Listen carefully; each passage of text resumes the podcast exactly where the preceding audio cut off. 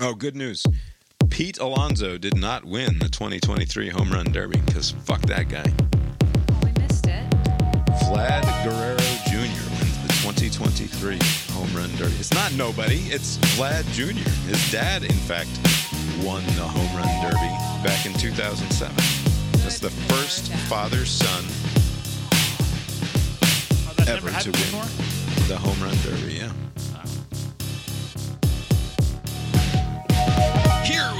Abe Cast Iron Brains, a podcast that was reading recently about 45 year old Brian Johnson, CEO of a company called Blueprint, and how he spends some $2 million a year trying to reduce his biological age to 18 again.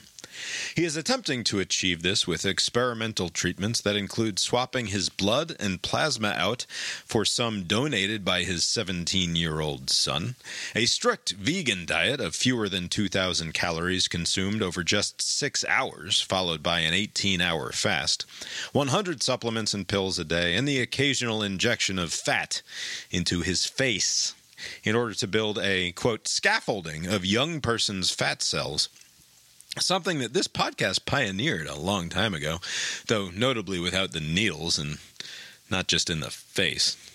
This primomania, this expensive, indulgent, indefensible raging against the only fundamental fact of all known individuated life forms that we are temporary, that we will, if we are lucky, age and die. This hideous narcissism and self obsession masquerading as healthfulness and virtue. Is it even possible to wear this sort of thing lightly? Is this just a sort of twisted rich guy's asceticism? Can one ever even gesture toward self improvement without broadcasting, intentionally or unintentionally, one's belief in one's own superiorness, without attracting the undisguised hate of those who feel looked down upon, of those who feel judged and lacking and insulted by one's feeble attempts to better oneself? Perhaps, this podcast concluded, the only moral answer is, as ever, fuck it. My name is Bob, sitting across the way from my good friend and co-host. That's Abe. How you doing tonight, Abe? Doing well, Bob. Yeah, here we are. Lori's here too. How you doing tonight, Lori?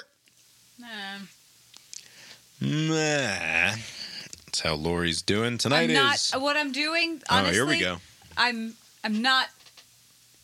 I'm impatient. That's a constant state of being, though. That's not new.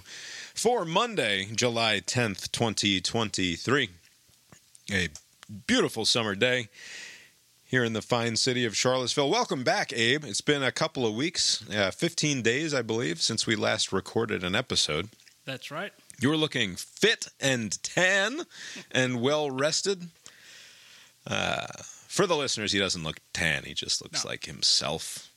Although I'm expecting some peeling of my skin over the Oh coming yeah, days did you, did you get a burn down there? Well, no, like I, I apply the sunscreen as they tell me to, but I, I'm never confident that I'm doing it exactly right. So there's always some exposed skin, and when I come back, there's like some spots that I missed, and it's like burnt, and I can Yeah. feel it. So I'm waiting for that. So I didn't uh, peruse like uh, Interpol's website, or I didn't I didn't check to see if any unusual fires or or murders dare you. happened. I just say I had, I felt no compulsion whatsoever to check into those things as a loyal friend of yours. Uh, just obviously, but did you have a good time despite uh, no international headlines made so far as we know? Yes, it was. Uh, it was a lot of fun. This was uh, so like last week. It was like I did the Peachtree Road race on Tuesday. That was fun. Uh, yes. and then, Did you like, set up PR? No, uh, the opposite. I, uh, I'm trying to do this thing where my heartbeat doesn't go above a certain amount. I don't care how slow that is. Like, I'm, just going to try to You have a heart rate goal rather than a, a, a finish time goal. So you know, I'm very like uh, uh, I'm inclined towards anything gimmicky. You know, um, generally speaking, and so uh, like this of my friends Brian was- Johnson guy, apparently. yes, like this guy. Uh, but there, there, there's this orange theory thingy where it's like if you, you know there's like these different heartbeat ranges and they uh, they're the color Is that associated the, with the it. like the bike class or something? Is that what Orange yeah, I think is? it's like from that world. Uh, but basically, they have like color coded heartbeat ranges, and they're like you want to be like you want to avoid being at red for too long. Like that's like the highest, like your it's like 165 beats per minute and higher or something, you know. And then the, the next low, the next highest is orange, and then you want to stay there. Like or, that's a good range. And so when Is somebody that, told me that, would that be in like the 130s or so? no, I think it's like 140 to like 160 or something like Okay. that. Okay. Something like that. Don't quote me. I'm not an expert at that. I haven't worn But- my Fitbit in a long time, but I feel like I used to run with a heart rate of about 135 beats per minute. Bob's Bob's heart rate spikes when he's doing dishes. He's got a really bad heart. His What are you heart. talking about? I got a You're- great heart. You've What are you talking about? always had a really fast heartbeat. Maybe he's a vigorous washer, you know. Uh, I would like to see what your, your average heartbeat is uh, doing the dishes. Just like, Apparently, But- me too. I don't know. Put your fucking Fitbit on. but yeah, so I got one of these uh, stupid watches that keeps track of that sort of thing, and uh, so I, I averaged like 157, which was my keep under 160. That was my goal because it's like it's very humid in Atlanta in the middle or early July, and so I did that, and next year I'll do the same and see Is if this- my time improves. Is this based on anything from like uh, a doc? Like you just picked this No, up no, from? no, to, you know, no, no medical consultation. Uh, Gotcha. Not even like a Google search. Just I heard these colors. They said to keep it in the orange, and I was like, "Oh, that's a good gimmick. I'm gonna do that," and I did do that. But anyway, uh, that was my Tuesday, and then like the rest of the week, I was uh, well on Thursday through last night, uh, Sunday. I was in uh, Aruba, which was a very fun uh, weekend. A little too jam packed as far as uh, activities, like uh, the uh, birthday boy. This was a 40th birthday kind of thing. Right. Uh, like not a lot of breathing room to do, just relax and like just sit at the beach. You know, I don't think I could be sat at the beach once, even though we're So there's in a, a very on an island. fully packed itinerary. Yeah, it's like from Yeah. this time to this time we're gonna do this. So we're gonna go do the some yacht thing. We're gonna go to ATV, like all fun activities, all fun activities. But just like there's no like breathing room. I thought Right. I'd be able to read. The only re- reading I did was on the ride to and from Aruba on the plane. Gotcha. Um, But no, it was a lot of fun. Um, he hired. This is all uh, new experience for me. Just like people putting a lot of effort to this sort of thing. Um, he hired uh, my friend, uh, one of the co-hosts of the other podcast, uh, Binyam. Uh, he hired like some photographers, and they had like drones cap- capabilities. He and so- hired a team of photographers to document his 40 year old birthday with his boys. yes, during the four hours we had uh, access to the yacht. This person is a fucking pharmacist, as I recall, That's right. who dabbles in real estate. Yes, that's also true. What? Oh, I gotta come on this fucking show of yours, Abe. I gotta go on the Biffler. I'm gonna ruin everything that uh, these guys think about themselves. Jesus Christ. But anyways, yeah, very healthy uh, self-esteem, uh, and so like you know, there's a lot of commands. Do this. Like one one command that I can never understand. Everybody, by the way, whatever photographers say, with my limited knowledge of this, people just do. They'll tell you to just smile, and you you just like, okay, I guess I'm gonna smile. Like look at each other. That was one of the commands. We're looking at each other. Like okay, like whatever they say. How long supposed- were the photographers on hand? they were there the whole thing, the whole four hours, and were they these came like back. locals? Did he find somebody to do this for like fifteen dollars, Yeah, or did he spend like fucking twenty five hundred goddamn dollars on this thing? it it was a two man operation with two women, uh, and they both had like different types of cameras, and they would. They were again. They were at the yacht thing for the full four hour or most of the stay. Actually, it wasn't all four hours, and then they came back for the dinner portion, and they told us. To Are do we sure that this wasn't just a ploy by like his old lady to make sure that everything was fully documented and he didn't get himself into any trouble? Perhaps, maybe, but yeah, it was a lot of that. Just hey, look at each other and say something funny and make a goofy face, and I couldn't Anyways. have relaxed for the entire time. It would have literally ruined my entire vacation for there to be.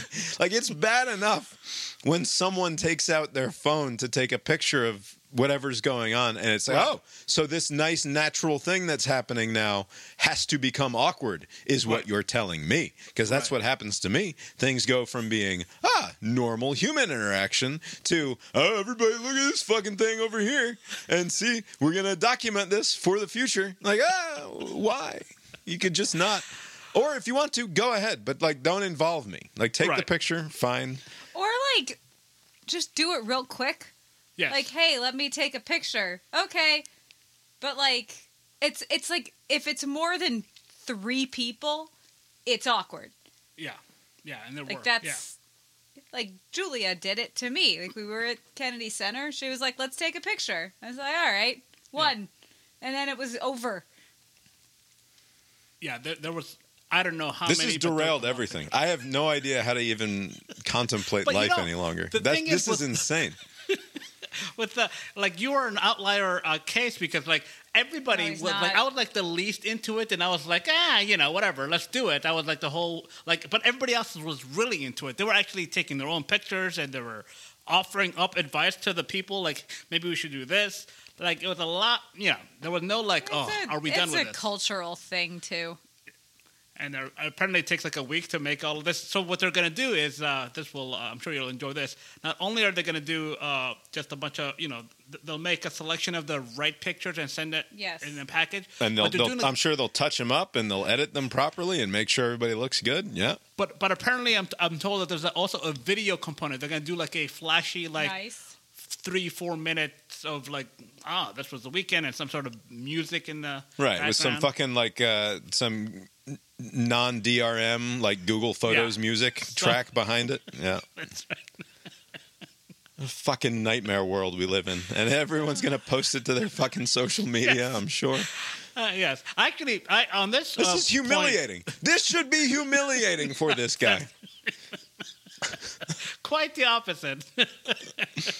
By the way, this was my first experience because I've, I've I've actually never used. He's Binyam, you're not Jay Z, bro. You're I'm sorry. I'm not sure we've ever met, but I know one thing is for certain. You're a pharmacist living in Maryland with two children. and the real estate thing. let- Let's not forget. Um, and yeah, both. you uh, let Mike be your life coach one time, man. I don't think he listens. No, he doesn't listen. Okay. I will direct him to the segment though. Don't- Jesus. I am unmoored.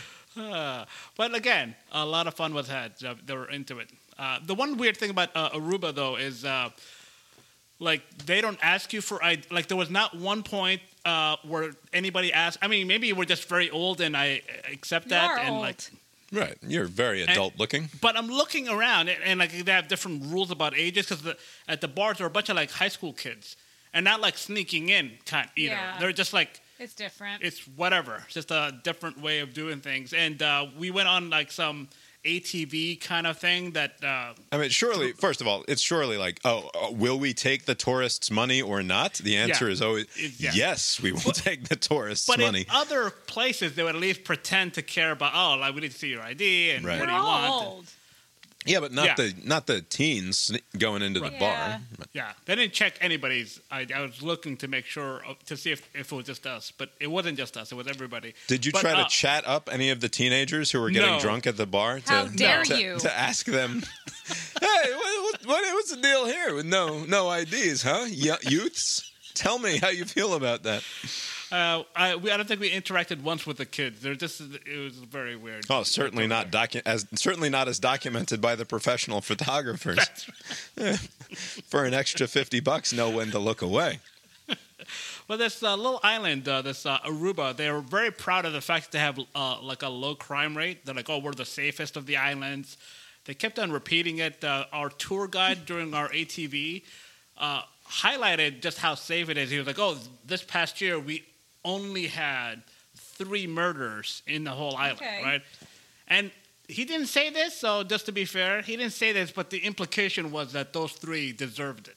Like it was like it might as well be zero, like zero worthy murder. You know, Right. It was, it was everything else, but like they're very big on that. They had like some police officer, the only person who died in the line of duty, and they made a statue of him, which I thought was interesting because there, there's too many of that here. They wouldn't be able to have statues of everybody that gets killed. Right. Uh, but th- nobody lives in this island. It's like hundred thousand people. It's like, all right, relax. You're so like spread apart. You don't have the opportunities to murder people because you're not on top of each other. It's not like a good comparison. Yeah. That sounds like a fun trip, I guess, except for Yes. the. The one knock. Except for the photos. Yeah. and it's How does it compare to your trip, Bob? just real quick on this Aruba thing. The one uh, uh, criticism I do have for Aruba, they have the most absurd exit process. Like in order for you to, you know, when you're coming into Aruba, it's like going to any foreign country. You land, you go through some stupid customs thing, and you're uh, on your way. Right. On the way back, uh, and we were told ahead of time. Uh, go there three hours in advance, and not like bullshit three hours where you show up like ninety minutes Yeah. before actually three hours. And you find out why when you get there. You, if you're checking your bag. So just real quick, the process to checking your bag is that you check it in once. They'll tell you it'll go through halfway through the process. You have to pick it up halfway through your getting into the airport, right? And then check it in a second time. So you have to check in a bag twice. You have to go through their version of TSA twice. What is have to- the what is the i- do you know what the idea is? It, Like, the what- best what- I they they could not explain it to me because it doesn't make sense. The best I can think of is that the airport Abe, Abe's like, with- Abe's like, hold on, guy. Listen, I work for one of the greatest bureaucracies in the history of mankind. I've got to know. This must be so fucking good in terms of just paperwork and It is. absurd rules. You've got to tell me the secret. And the guy wouldn't give it up, huh? That yeah, sucks. they would not give it up because I don't think there's a good. It's just so convoluted. But anyways, so you go through a TSA screening process twice on separate occasions on the same like. I'm still trying to get to my gate. Like you're still trying to get to the gate, and then you have to go through. And this is the weirdest thing: you have to go through the U.S. Customs twice in Aruba. Like because they say, "Oh, we, we're doing all the trouble on this end." So when you land in Atlanta, you could you're just like a domestic flight, basically. You can just and it's like what? Like just I'd want to do it in America, though. yeah, it's like why didn't I just do it over They there? like but again, Right, get me, get me home, get me Yeah. onto home turf. If we're gonna It do is this, that's fine. The weirdest process. There were some uh, people in my in the line from the Carolinas or from Charlotte or something, and I guess nobody told them this, and they were like sweating it out because they had like a three o'clock flight, and it was like two forty, and they're like, "Oh, you'll make it," and I think they did. Uh, but man, I wonder what that's, about. I, Yeah, I wish you'd done more research into this, Abe. Now I'm I'm wanting more information, not less. Yeah. Anyway, that was a trip. Oh, good. Sounds like sounds like a lot of fun. Uh, I went to Denver for like over a week, and if my brother Andrew's bachelor party was why I was in Denver, had hired a professional photographer to document the bachelor party shenanigans, which obviously is not generally something one would do, given the nature of, or at least the, the sort of cultural understanding of what a bachelor party is, or certainly can be. Uh, and we didn't do any of the gross stuff, to be clear. Literally, I, it's just a, I would describe this as a the bachelor party of a very excited twelve-year-old boy who has yet really to understand much about girls.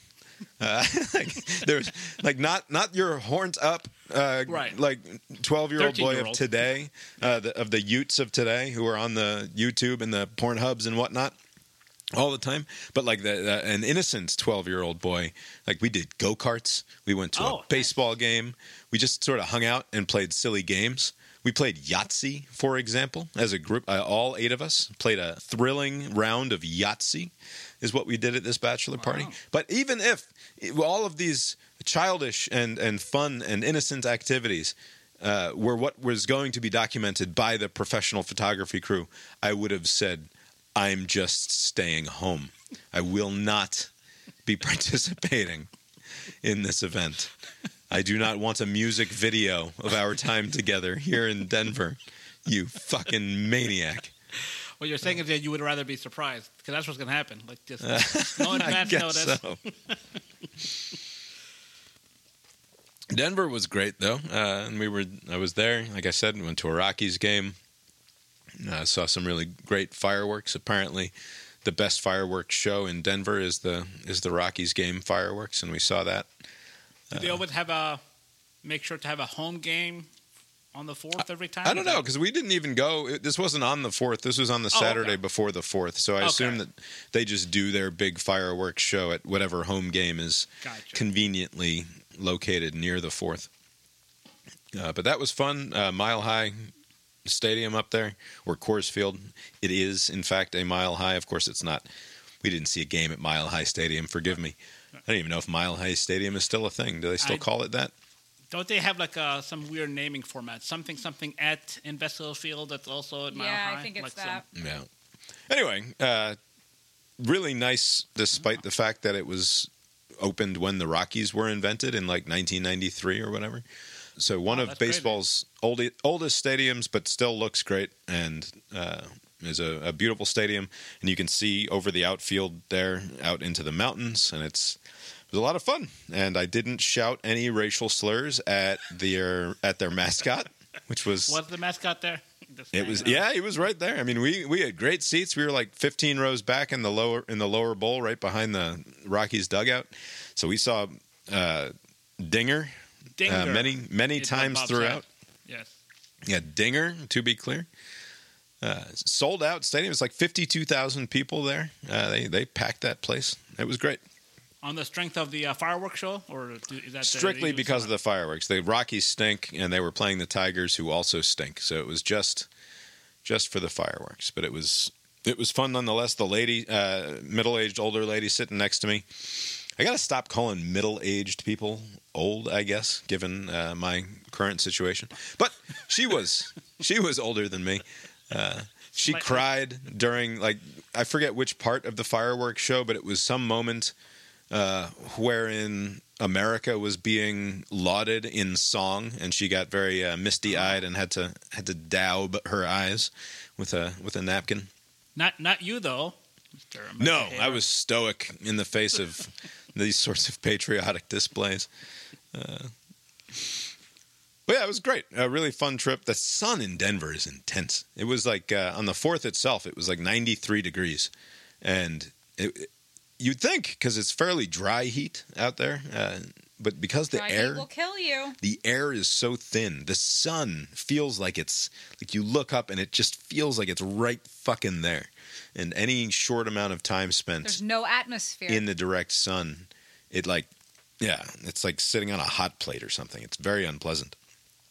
Uh but yeah, just stay out of the sun and it's great. It's a Yeah. it's a really cool city and a beautiful part of the country. And Wasn't it uh, unusually hot? I was uh, in Aruba where it's always hot, but like when I came back, uh, just on the at the airport, they're saying some sort of record heat thing we hit uh, during I- the past few I- days. they say that. It was the hottest- July hot. It was the hottest July 4th in history, I think, is what I saw in the news over and over again. And then you you look at it and it's like, well, since 1979. Since since we've been keeping really good records. It's, It's like, just like you know what a fucking July. idiot you have to be to believe that this was the hottest July 4th in the history of Earth. Uh, Like and there were dozens of news articles about this, and uh, just as many then rebuttals to those news articles pointing out how absurd that is. Uh, but no, it was hot. It was hot in terms of our uh, recent past. But the idea that uh, because of climate change, it was the hottest Fourth of July ever is just ridiculous. Uh, but that's not what we're here to talk about. I don't think. I do want to sort of, in the context of this bachelor party, so we had a great time. It was me, my Time to talk some shit. brother Andrew is the one who's getting married, and then my other brothers uh, Jesse and Chris were there because we, of course we stayed at Chris's place in Denver. We kicked the old lady and the kids out for the weekend. Uh, they went to stay at the sister's place across town, so that the boys could have the run of the house. And then four of Andrew's friends, the four dudes who were in the wedding party, and this was uh, Brendan, Mike, Nick, and Eric, uh, were there as well. So there's eight of us all living in Some this of house. whom you know from poker. Yeah, some of whom you've actually you've played against. I think all of them, in fact. No, Uh, I think just Eric and Brendan. no, because Nick played, I think, in one Maybe of the Nick very once. early poker games as well. okay. Uh, but anyway, uh, you wouldn't remember them uh, regardless. But all good dudes. Uh, Mike is the only one I think who didn't join us for any of uh, the the pokering fun. I was wondering, uh, in light of both this Brian Johnson goober and also my own sort of reluctance to party in the way that these guys at the bachelor party were partying. Now, I mentioned that it was like a 12 year old's idea of a really great time, and I A drunk 12 year old. you have to Yeah. so t- but you so, uh, that's trying to suggest the chasteness of the activities so there were, we didn't go to the strip club we didn't there were no hired women who came in uh, with poles or That is whatever to say, there were no women. other accoutrement uh, they might no travel women. with Do you think uh, women of that sort uh, bring a pole to that to whatever home? i'm sure that you can get them to bring a pole what's uh, if you're having them to your house uh, how many people have a pole installed themselves but do other things. How do Hey, you know like the layout Your of the house? skepticism here, I think, is hiding a certain knowledge of how these things usually go down. I'm not sure I believe uh, the skepticism put on display here. Just taking a wild guess. and I'm bringing poles. I won't be Googling this, to be clear. So I'll leave it to uh, the listeners to do that. But uh, a chaste but extremely drunken Yes. uh, bachelor party. The, the drinks were free flowing and, and constant and early. The drinking started. I mean, the drinking started as soon as we got there, but like the the bachelor party proper sort of started first thing Friday morning with the ar- arrival of Eric, who was the last to arrive, and it was funny because like first of all, everybody like I got there Wednesday, Jesse got there Wednesday. This was just nice sort of family stuff on Wednesday, and then on Thursday, uh, Brendan gets there about midday, and he's like Andrew's best friend from college, uh, so.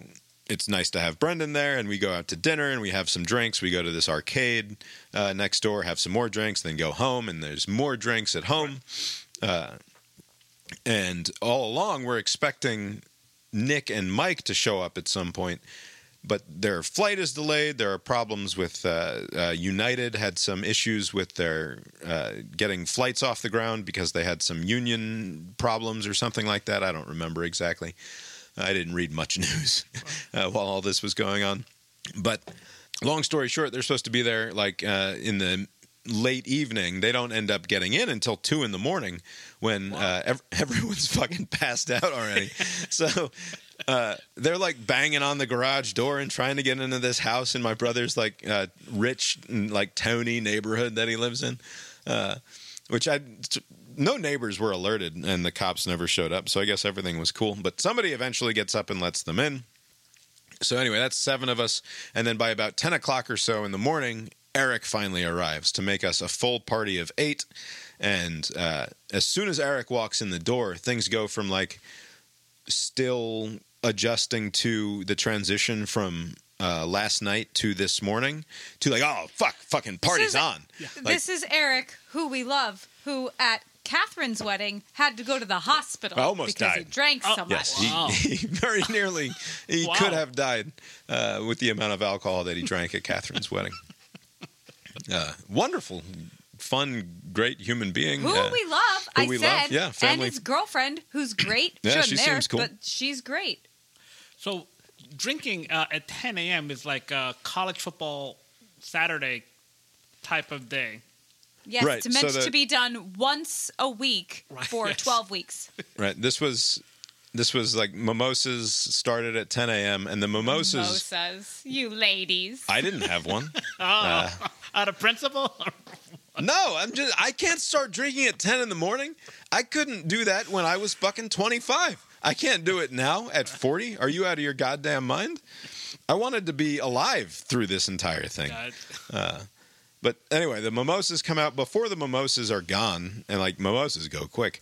But before they're gone, they've migrated to the garage for uh, beer pong and this other thing called like Rage Cage, I think is the name of it. Never seen it before. You you take the beer pong table, and instead you just make like a nest of like I don't know how many cups, but it was like tw- it seemed like it was twenty five cups, and each of the cups it's like a fucking hexagon of cups or a circle of cups Okay. on the on the table.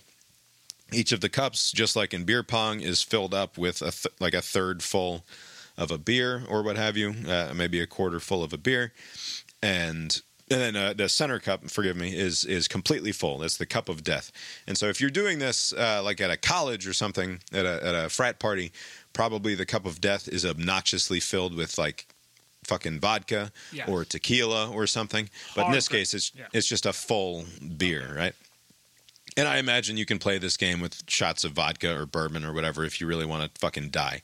Uh, but they they just fortunately played it with uh, cold Coors Light, as as the boys like to say. Uh, make sure you get the one out of the cooler with the cold blue mountains on it, or else it's being returned. I mean, when in Denver. Yeah. Anyway, so you, you fill all of these 25 cups with a little bit of beer, and then uh, you stand around the table in a circle. And I know this because I observed it. I did not participate, right? I, I, no. 10 o'clock in the morning. This is not how I'm starting my day. What's a good time for this game, Bob? There is no good time for this game. No, 11 at night. Yeah, There okay. is a good time for this game, and it's at night. But notably, you cannot play this game at 11 at night if you started your day by playing this game. it is li- literally physically impossible. But the idea is that you stand in a circle. So there's seven dudes standing around the circle of the table. Okay, and- seven dudes standing around in a circle. Yeah. yeah. Okay. Uh, and two ping pong balls. And so Okay. you you put the ping pong ball in one guy's hand, and then the guy uh, behind him in the circle also has a ping pong ball, and you have to bounce it off the table into a cup. Okay. And when you bounce it off the table into a cup, you slide the cup uh, to your left, right? And so basically, if the cup behind you catches up to you, then you have to drink. That's Okay. the idea. If the cup behind you uh, gets to you, you have to stack it, and then you have to drink. And then once you finally sink a ball, then you move it on to the next guy. Gotcha. That sort of thing. Uh, and so you just keep going around and around the table, and eventually you get down to just the cup of death, and somebody gets forced to And like. There's not. It's not clear to me how there's a winner. I think it's just fucking. Everybody has to drink a lot, and you your goal is to drink as little as possible. Okay, so it's more of a journey game and not a destination game. Right, absolutely. Uh, anyway, they play this, and Jesse and Jesse, who's the youngest of the crew, ends up like losing badly. Like, there's no loser, but he has to drink the a third or something of Yeah. the drinks that have to be drunk throughout this entire process, including the the last one. Anyway, it, it looks like fun, but I, I cannot participate in it. Not because I'm above it, not because I think of myself as as as superior to the goings on, but literally because I know that I will need a nap.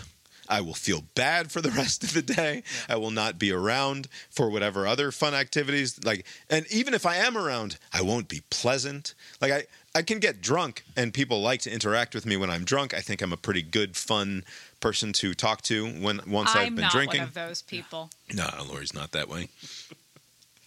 But not if it's going on from 10 in the morning until 2 in the morning. Right. Uh, I, I can drink after the, you put the kids to bed and it start at like 8.30 or so you start drinking you have a really good drunk on by midnight and then i start making bad decisions where i just keep drinking more you know. Uh, uh, 2.30 or 3 it's like ah this was terrible. Uh, but i'm not going to be able to do it I can't space it out like that. I don't. I know myself, and I know I can't do that. But the feeling that I get and the judgment that comes back to me as a result of not participating in this. Now, this is minimal, and it's Right. largely uh, just my brother Chris who's given me shit about this, as you can imagine, Yeah. as you as you knowingly smile there, some four hundred miles away. Uh, but like. I understand where he's coming from to some extent, right? Which is like there is Do the thing I want you to do. I want a thing, No, I'm not- and I get the thing I want. you have to do the thing I want, I'm- or you're mean. I'm not trying to shit on Chris here. That's not my goal. That's what Lori was doing there. It's not what I'm getting at. What I'm saying is that anytime one displays something of an ascetic sort of withholding, right? Uh, uh, I remember when I first started not drinking soda and eating pizza at Domino's when I was trying not to die.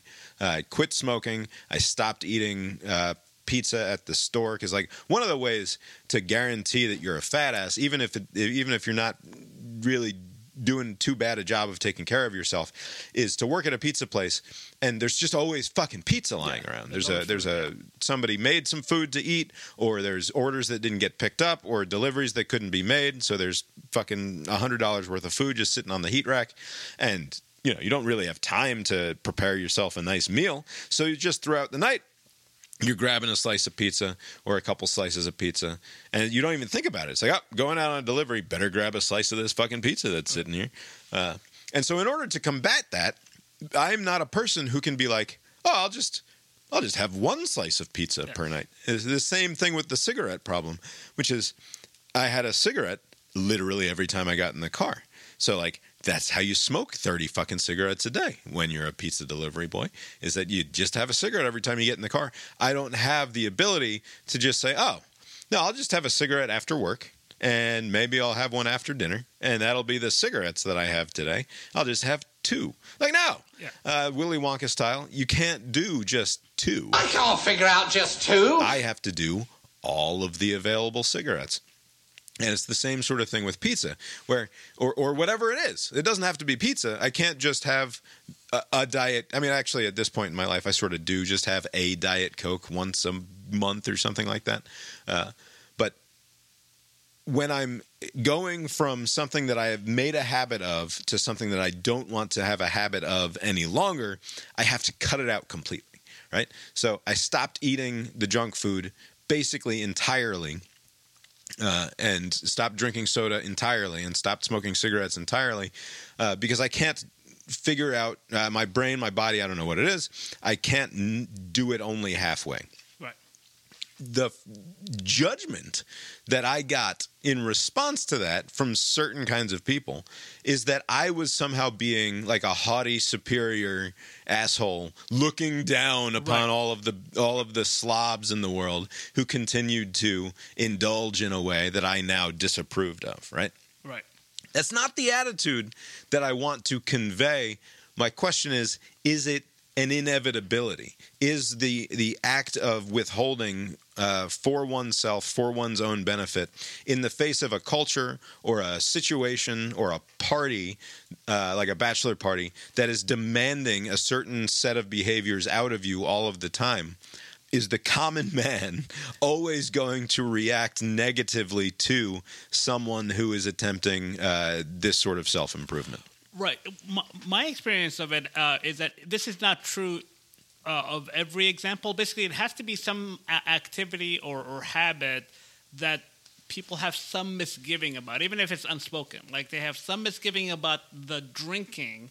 Uh, or the eating the shitty food or the smoking, right? Like it has to be that component. And there's a comfort people get when other people are doing the same sort of thing that you kind of have some misgivings about. And so when somebody stops doing it, like some like some peer of yours, you're like, oh, this fucking asshole.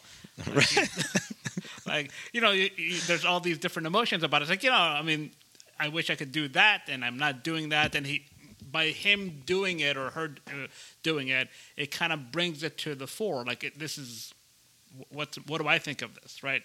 And so they're like, oh, don't don't be a fucking dick. Just do the thing so I can stop Right. thinking about it. You know. Well, so- I remember I would meet up with you guys after work. Like I would work, I'd be delivering pizzas on a Friday night until three in the morning or whatever, and then either pick you up or just meet you guys back at the at the townhouse in Athens. There, you guys be fucking wasted. You guys And- being important note.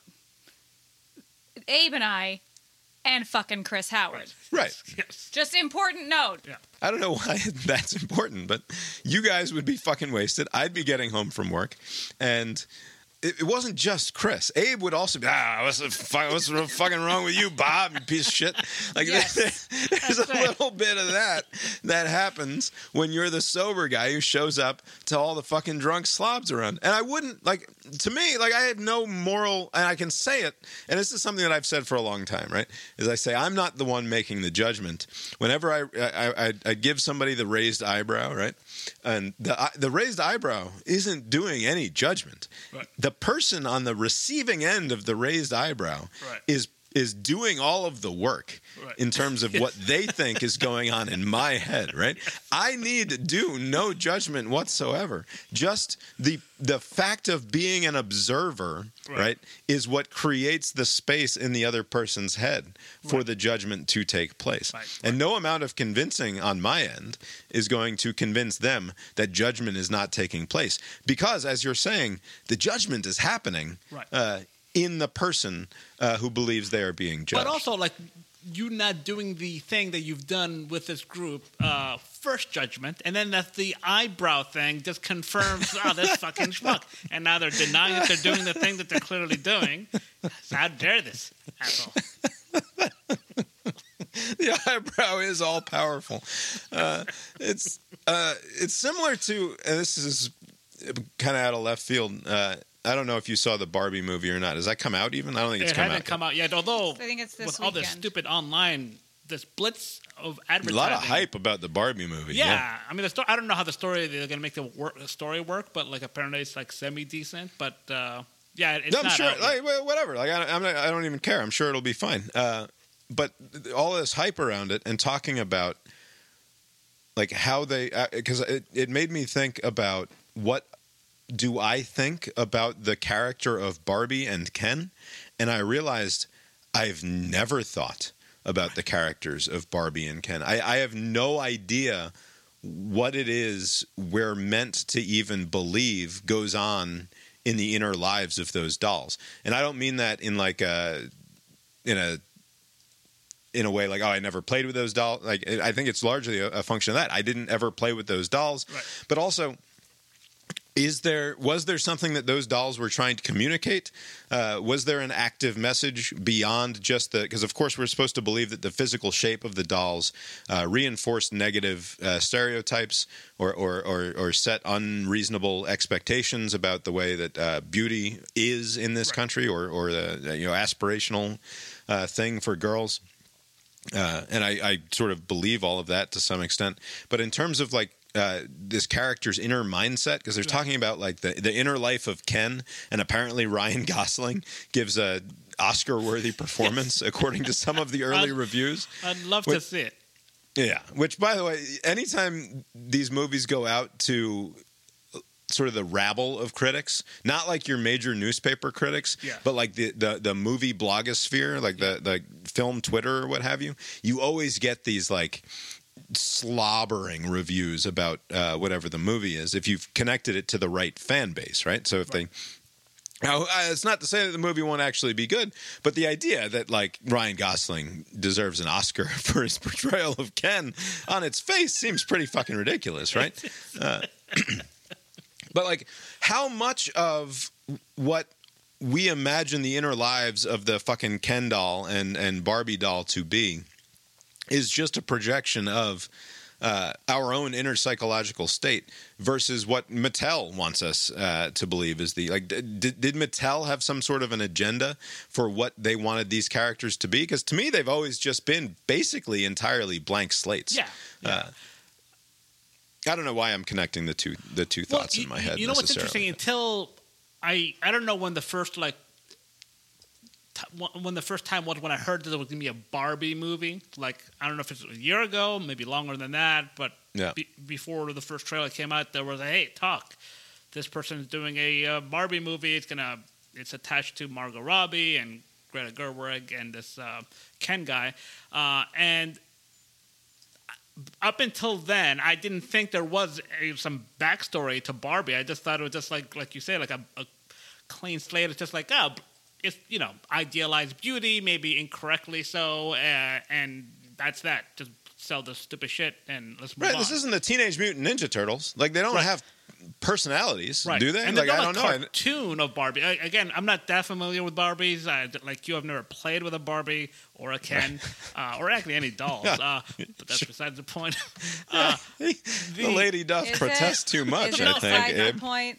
Just to clarify, I mean, like even like the boy dolls, like the, the GI. Jo- I, I I just didn't play with. I didn't have dolls either. I hated like fucking playing pretend with dolls. It never appealed to me whatsoever. The one And- exception, I The did writer, have some pro the wrestling writer dolls. hated playing pretend. like like those You had action, you had fucking a- action- wrestling dolls. action Jesus. figures. Yeah, well, I mean, it happened to be there. Uh, Anyways, uh, but again, I d- It like there was, happened to be there. Uh, I'll bet this was like late era Stone Cold Steve Austin, and you were like 17 years old. How dare you? This was when I was much younger than that. Uh, so I don't know what the story is going to be. Like, it seems like if it turns out that they just took some pre-existing story and they repackaged it or redid some aspects of it and applied it to this Barbie, this known product. Uh, and made a movie out of it, I wouldn't be surprised because like what you- can go in any direction. There's no, there's no like plot, even simple. Right. So you mean of- you mean like a, a, a, a not a previous Barbie story, No, but just no. some other narrative that some some, Some- yeah. screenplay somebody else had written. You're like, Right. oh, this could work as a Barbie thing. Right, Yeah. which is what I I believe what uh, one of the diehards from what I remember reading they said that there was a a, a script about some you know Die Hard three uh, Yeah. with a Die Hard with a Vengeance was not a Die Hard movie, and Right. then they adapted it to a Die Hard movie. yeah. right because you know with this Barbie thing I, I just don't know how you would be surprised by any direction. I mean I guess if they did like a South Park kind of treatment like they made fun of the whole thing that would be surprising. But other than that I don't know how you could be surprised by any direction they go with because I don't know anything about these two characters. Yeah, Lori, you have no insight here, right? You were not a. Uh... I don't have insight except that any fandom has a backstory that, especially back in the pre internet era, most people weren't aware of, except for the people who were super into it. Well, yeah, but like GI Joe's has no, no, no. a I story. know. My Little Pony, the, the Care. Bears, they all have like yes. There may have been a niche Barbie culture.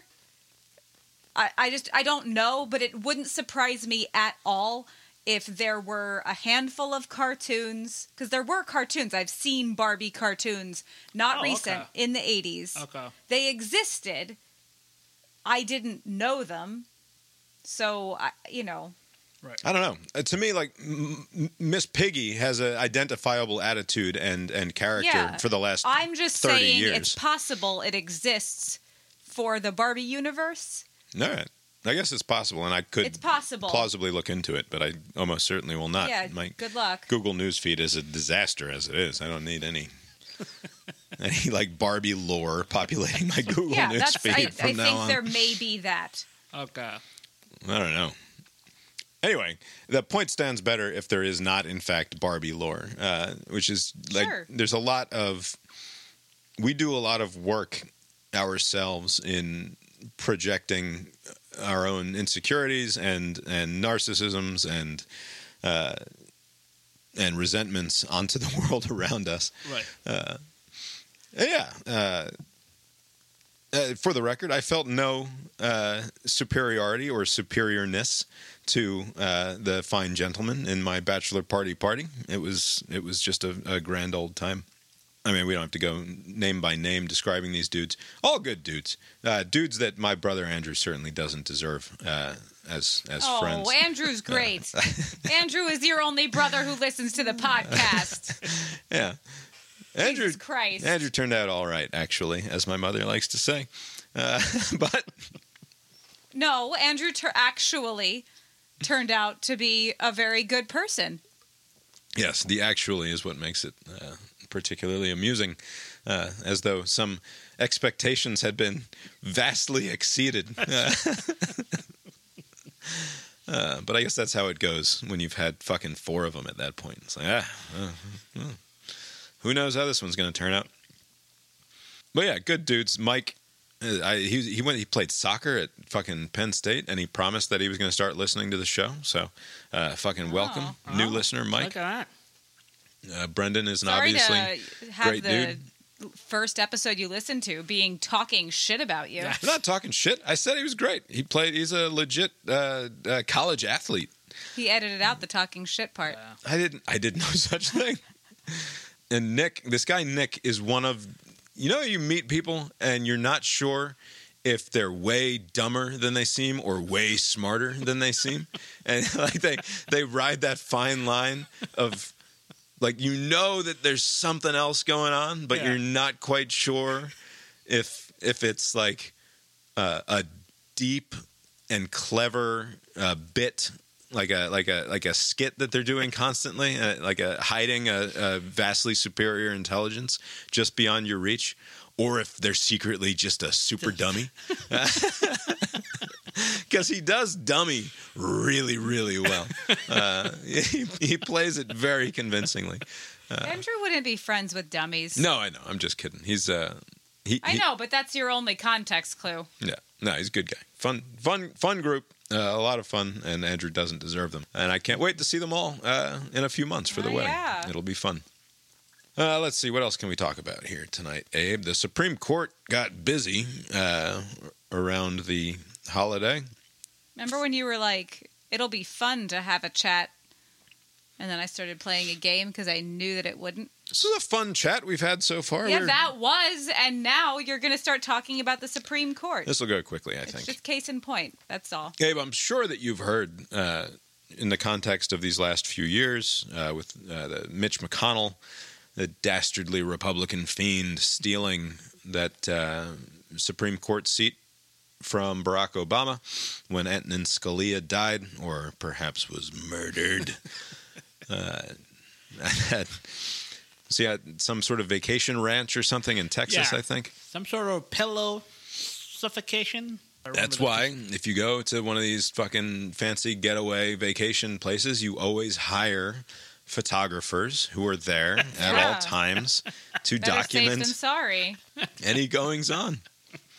Note that none of the Biffler crew came back from Aruba murdered. They all survived. Uh, anyway, uh, since McConnell sort of sat on that seat and uh, handed it over to Donald Trump, and that ends up becoming the Gorsuch seat on the court. And then, of course, uh, not that long later, they somehow convince Anthony Kennedy that it's time to retire. And so he gets to replace that one as well. And then, just before the election in, when did she die? October. I think she died maybe September. I think it was like yeah, maybe uh, uh, August or September. It I don't, I don't think it was October, but it was pretty No. close to the election. It was very, very late in the cycle. I think it was the fastest Supreme Court seat filled in, certainly in the modern history of the court, uh, going back to the last century or, sh- or so. Uh, I think it only took about six weeks for RBG's seat to be filled by uh, that. Uh, what's her name? The Catholic, not Cat, the, the quiverful lady. Um, From Notre Dame, right? Yeah, what's her name though?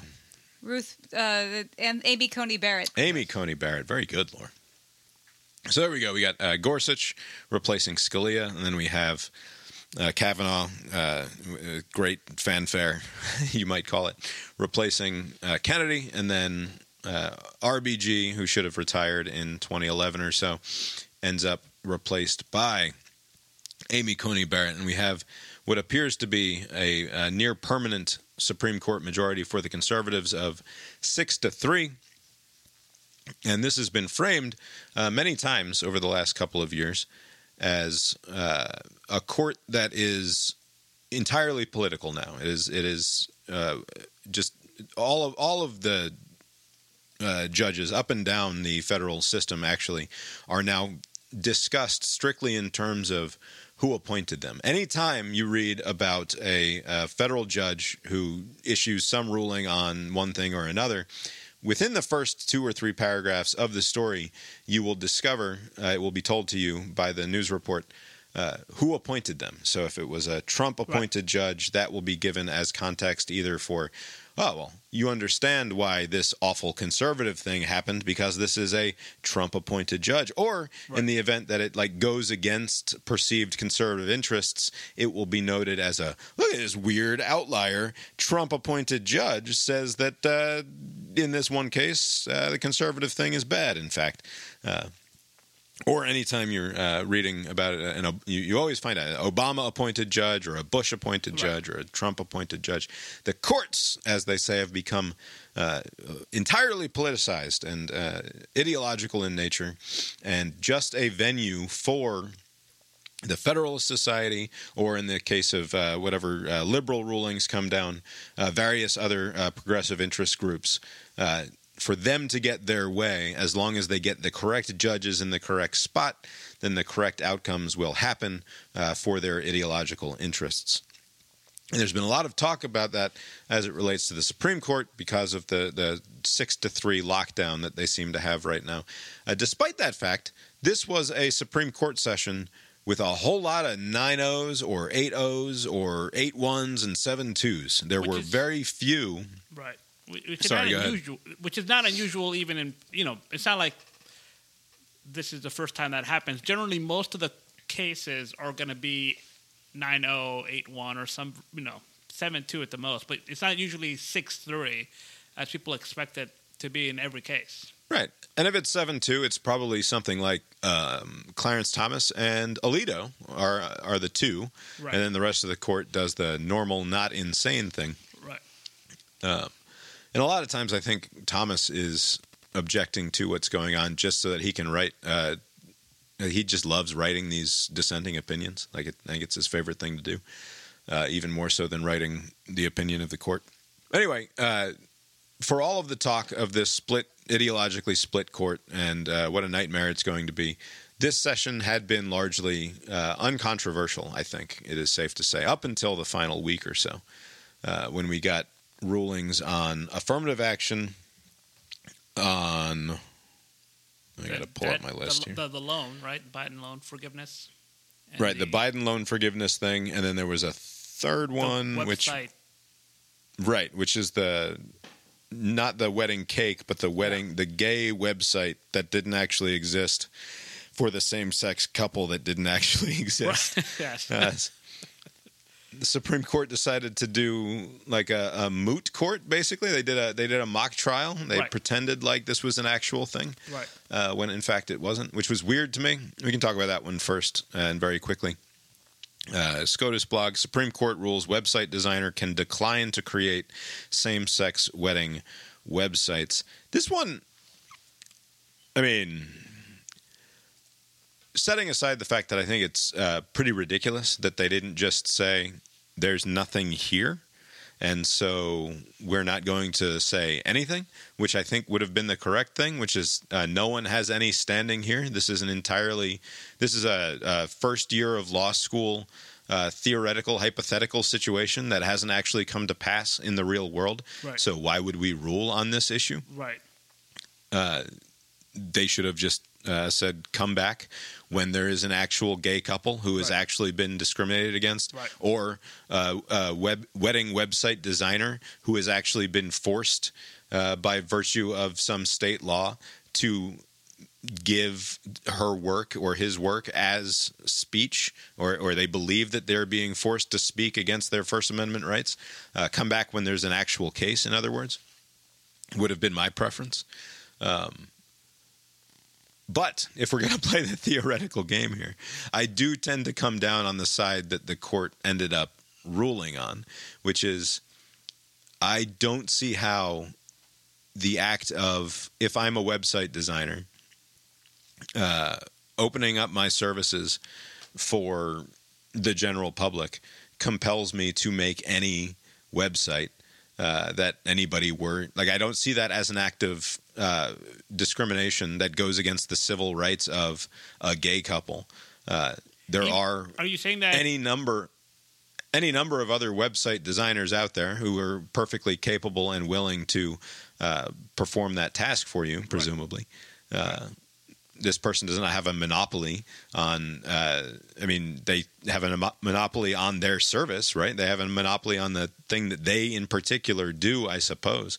Uh, but given the fact that it just feels to me like it would be compelled speech if you could go to someone and say, I want to hire you to say this specific thing on my website, and you now have to do it. Like, it, to me, it's obvious that you should be able to turn down that sort of work if it, for, for any reason, including uh, whatever bogus personal, uh, religious based bigotry that you have uh, roiling around in, on your insides.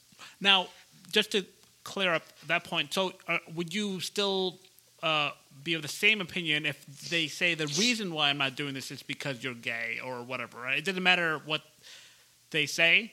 what if they said like uh, my ast- astrological sign told me no? Like, like does it matter the reason people give why they say no to the some service that someone is requesting? Um, yeah, I don't think it does. Okay. I think uh, that there's not any particular. I mean, I don't know. Uh, right. To me, because I mean, you- isn't that how?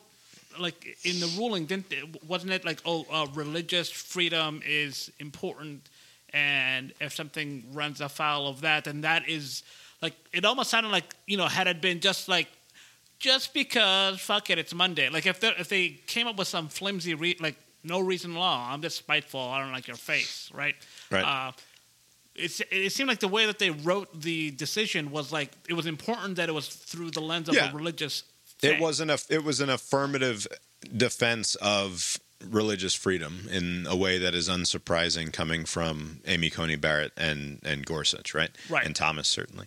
Uh, and so yeah, I don't love the I don't love the ruling, but again, if we're just playing the sort of mock trial game of can I is it is it is there a constitution do, Right. does the gay person's civic right trump somehow the constitutional right of the business person to not speak. And it's not just that he's a business person it's that you have rights as an individual that if you don't want to say and to me the production uh, like doing that work is in fact speech. Some people would say that's not speech it doesn't qualify under the first amendment uh, you're full of shit. And i disagree. I think it very clearly is uh, speech in a way that should be protected by Uh, or should be recognized by the federal government and you shouldn't be compelled to, to speak against your values in that way. Right, and I, and I think what what's what's surprising or just confusing to me is like why are they hearing this case that seems to be like flimsy, like you know, like you were saying earlier about this actually didn't happen like the way that it was presented, but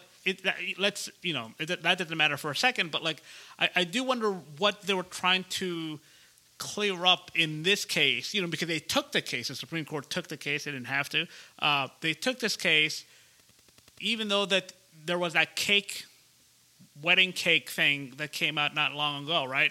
And that Right. that one was kind of it seems to be a similar thing. Like okay, because the the two factors that I always say you should consider is it is a general service or a specialized service, right? You know, with a wedding cake, it was like a specialized kind of thing. It's not like like let's say there was like a bunch of like bananas that I'm buying, and you say no because I know what you're going to do with these bananas or something, like something I don't agree with, right? Uh, like it didn't matter. It's a banana. It's not a you know specialized thing. Anybody can buy the banana, and if you discriminate against somebody for that's like in a protected class, then that won't stand, right? But like if it's like a tattoo, like like a specialized tattoo on your on your body, or a specialized wedding cake, or a specific website, right? Like that to me seems like it falls under like a specialized service, and there should be some more leeway given to the person who's offering those services, and especially Right. If I have a if I have a sex toy shop and I sell dildos to anybody, but I won't sell dildos to lesbians, Right. Because I disagree with that lifestyle or whatever. Right. Then I think that that that's an entirely different story, Right. right? Like, or I won't sell lube to gay guys because I disagree with Right. that. E- even though anybody else can walk in off the street and buy lube from me, if I believe you're going to use it to engage in uh, uh, sodomy with with Tommy, Right. then I'm not going to sell it to you. That's a that's an entirely different. Uh, ball of wax, so to speak. right, and, and so like, and and the 2nd Don't use wax for that. yeah, uh, the second factor is uh, reasonable accommodation, or at least in that general umbrella, like you said.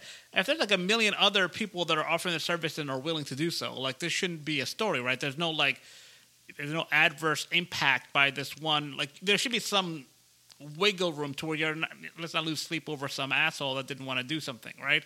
Uh, Also, and this isn't the point, but if I were a Supreme Court justice, and by the way, I could be, I just need the right connections. You don't. There are no qualifications whatsoever. Anybody can be uh, appointed to do it. You just have to get through You the have to Senate. try harder. I think you have to. Sure. Uh, I think there's a strong argument to be made that it shouldn't be just lawyers on there anyway. Perhaps uh, one 40 odd year old stay at home dad would be a great addition to the Supreme Court. Wou- Wouldn't you be Yeah. like just? I'd be nerve wracked to constantly make these decisions. Like, ah, I don't want to fucking. Oh, Bob thinks Uh, he's so smart. Wouldn't have that he problem at all. It. You kidding me? I'd have some clerks. It'd be great. Uh, no, anyway, my question would be as uh, uh, you know, because the the justices get to sit there and ask questions. Yeah. Uh, uh, to the to the people trying to hire these people to make their website. Uh, ha- you ever heard of Squarespace? You fucking maniac! Yeah. Why do you want to hire anybody Right. for like twenty five hundred dollars Right. to build a wedding website when you can go to Squarespace for like twenty dollars and make a really good website or all by or yourself? You could make the website. Right. And also, uh, to be fair to these people, It's more realistic than being a Supreme Court justice. right. To be I fair, should be a wedding website designer. If it's so easy, in, in- in I don't- defense uh, in defense of the uh, the people who sought out this uh, person who's against their lifestyle for a website, um, they don't exist. So like that's probably clears up a lot That's right. of the. Like, to be fair, this does this never happened in the first place. So that would be a dumb question by Supreme Court Justice me. anyway, But uh, you, you know, uh, on on this, it's actually not just this case, but even the other two cases. Like, I'm not that surprised by the outcome for any of them, and you can see an argument that makes sense as to why you would arrive at each one of those three, like the loan forgiveness thing, the this website thing, um, and then the whatever the other one was. Uh, I know that you weren't you weren't surprised by the six three for the loan forgiveness thing. I think you predicted it would go six three, and I said I don't see how this can go six three. This is ludicrous. And then I read part of the opinion, and I was like, oh, that's fucking ludicrous. Like uh, the, the argument. I think it was Kagan, who's usually reliably uh, at least sticks to. Uh, principle and sticks to the law. I have a great deal of respect for her. I think she's a pretty good writer. I didn't see it here uh, on the on the loan forgiveness thing. Like the, I don't see how we can just allow the president, uh, albeit with the sort of cover of the administrative state, to do whatever they want. Uh, which is effectively what uh, the argument for the loan forgiveness program was was that uh, Congress wasn't terribly specific, and therefore the administrative state and the and the executive branch should be permitted to do whatever they want. And I, I don't see how that that that was a defensible position. You know uh, uh, the, uh, you know the, the three. There, there's some common theme with the three decisions. Like in in in this case, um, I think uh, Robert said that like the way that the law was written, it allows for some modifications, right? But no, but this was too significant of a modification for it to be okay, right? But it sounded Right. like we'll the- give you we'll give you some leeway. yeah, right. We'll give you some leeway, but this is way there's there's way beyond what the Right. law intended, right? And the the one troubling thing that I'm finding from this court is that they're almost like you know like when they decide on something, it's not final. It's almost just kind of like, hey, you need to revise your justifications for us to sign off on it, right? And so they're kind of giving them the blueprint. I, I remember this was kind of what happened with that Muslim ban during the Trump era, where they would formulate like a argument and uh, would go up through the system, the court system, and they would say, no, that that's not good. And they're like, okay. They would change their argument. Oh, this other reason. And then they would come back and say no. And then they would try again. And then I think the third or fourth time, I forget which attempt, but they wrote it in just the right way to where the court said okay, right? And so Right. to, to- quit quit saying you're trying to ban mu- Muslims Right. and just fucking Yeah. you know just do it, but don't diff- say yeah, you're gonna do yeah, it. Just say a No. different way. And Right. the there there is this kind of perverse incentive that that creates, which is basically if it's not like uh, okay, the court said no, like if they formulate the argument in such a way to where like no, you know, you can't do it because this, that, and the other, right? Like that's kind of what Roberts was saying. Like this is this law.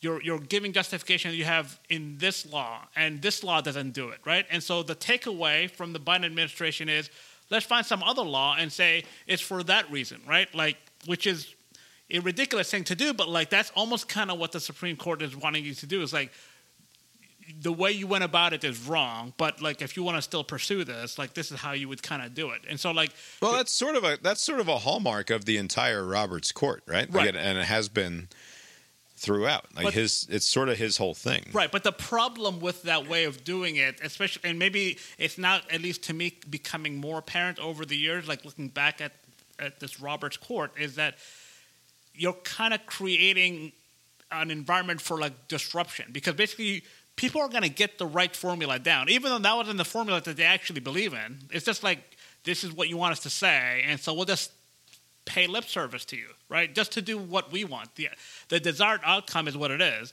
and I don't care for the reason. Like there's no there's no punishment for trying 20 times to get the right formulation, right? Uh, and so like it cr- creates this environment to where it's a, none of these issues are ever going to be resolved. You know, I could see this loan forgiveness thing be something that gets kicked down the road indefinitely, right? Just to say, oh, this 1990 whatever law gives us the authority, and then let it go through the court system. They won't decide until next June, and maybe you can make that into a campaign thing, and then kick the count again, and just Right. have you know basically clog up the courts with the same like three or four issues. Like none of these issues will go away. Yeah, that's an interesting take on on what's going on. I uh, hadn't really thought about it that way. The thing that's bothered me about it the last couple weeks is the speech one about the website and the affirmative action case are clear constitutional is- issues. The the the loan forgiveness thing uh, slightly less so, I think. Uh, more of a question of like administrative law or whatever. Uh, despite them being clear constitutional issues that to me have valid constitutional questions on both sides. There you can you can hear arguments on both sides.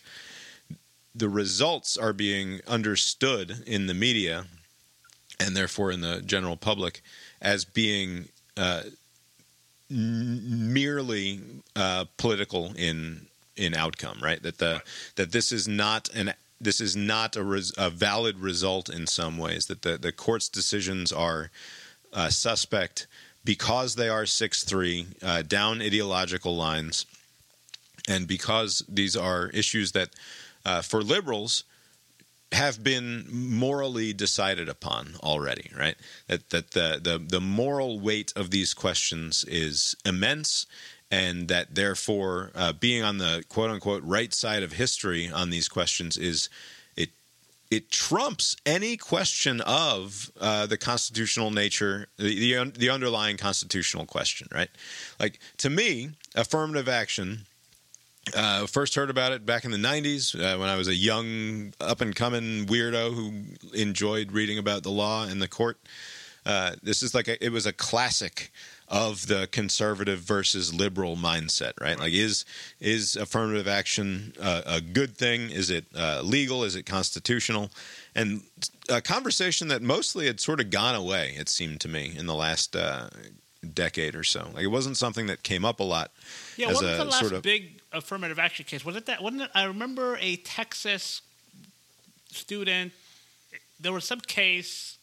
With a- 2003, I believe it was, and it was authored by uh, Sandra Day O'Connor. And, and the quote from that, that that comes out of that case, which I don't have uh, ready to hand as far as what the, the name of the case was, but they basically end up, and I've heard this described as sort of the Planned Parenthood v. Casey to like the way that uh, the relationship between Roe and Casey Okay. Is similar to whatever this 2003 case was, which modified our understanding of uh, affirmative action in higher education, which I think the first big Supreme Court case on that goes back to like 1978, maybe, or something along. uh, 78 is the year that sticks in my head. Again, don't have it ready to hand, poorly prepared. Uh, but this 2003 case that o- O'Connor is like, look, uh, we're going to allow affirmative action in higher education to continue, but uh, it can't go on forever. Is what is is basically uh, the money quote from that. Like we can't imagine that if we come back in 25 years, this will still be necessary, and therefore, like it has to have some sort of an end date. Right. And uh, anyway, the, uh, we'll get into the specifics of this in just a second. But there's something demoralizing to me about the fact that these interesting constitutional, these hard and interesting constitutional questions are being presented purely as uh, uh, political battles between uh, Republicans and Democrats, and that there's there's not really that, that the underlying uh, hard and, and interesting nature of these questions is entirely somehow beside the point. Right. Uh, that it's just a question of we will now do more harm to gays and we will now do more harm to black people because of uh, the bad job done by Republican appointed uh, justices to the Supreme Court. And that to me is is uh, an unfortunate way of framing the conversation. You know, um, remember during the like six years ago. I mean, I'm sure it still happens every now and again. Uh, re- more recently, but like uh, with the kneeling, right? Like, oh, stop injecting politics into sports, uh, or somebody yeah. does some sort of like fist. Stop injecting sports. Does play? I mean, stop injecting politics. You know, there's there were a couple examples over the last like ten years of this, and uh, but you know, like the military involvement with sports, that's totally fine. The the flyover, militaristic flyover, that's fine. The you know singing the national anthem, that's fine. And basically, it comes down to like politics is when I disagree with it, right? It's like it becomes political when I'm on the other side of whatever it is that's happening, right?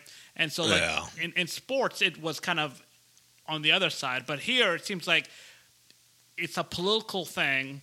Uh, it's a political decision because I don't agree with the decision, right? Especially the outcome that you reach will determine whether or not something is political or not. Instead of like looking at whatever the argument was made uh, to reach that conclusion and then saying no, that's not true, or it was never supposed to be like a short-term thing. It was supposed to be a for you know like actually argue the substance of it. But basically, it's like outcome different from where I would have landed, and therefore this is political. Like it seems like right. it's that simple of a calculation.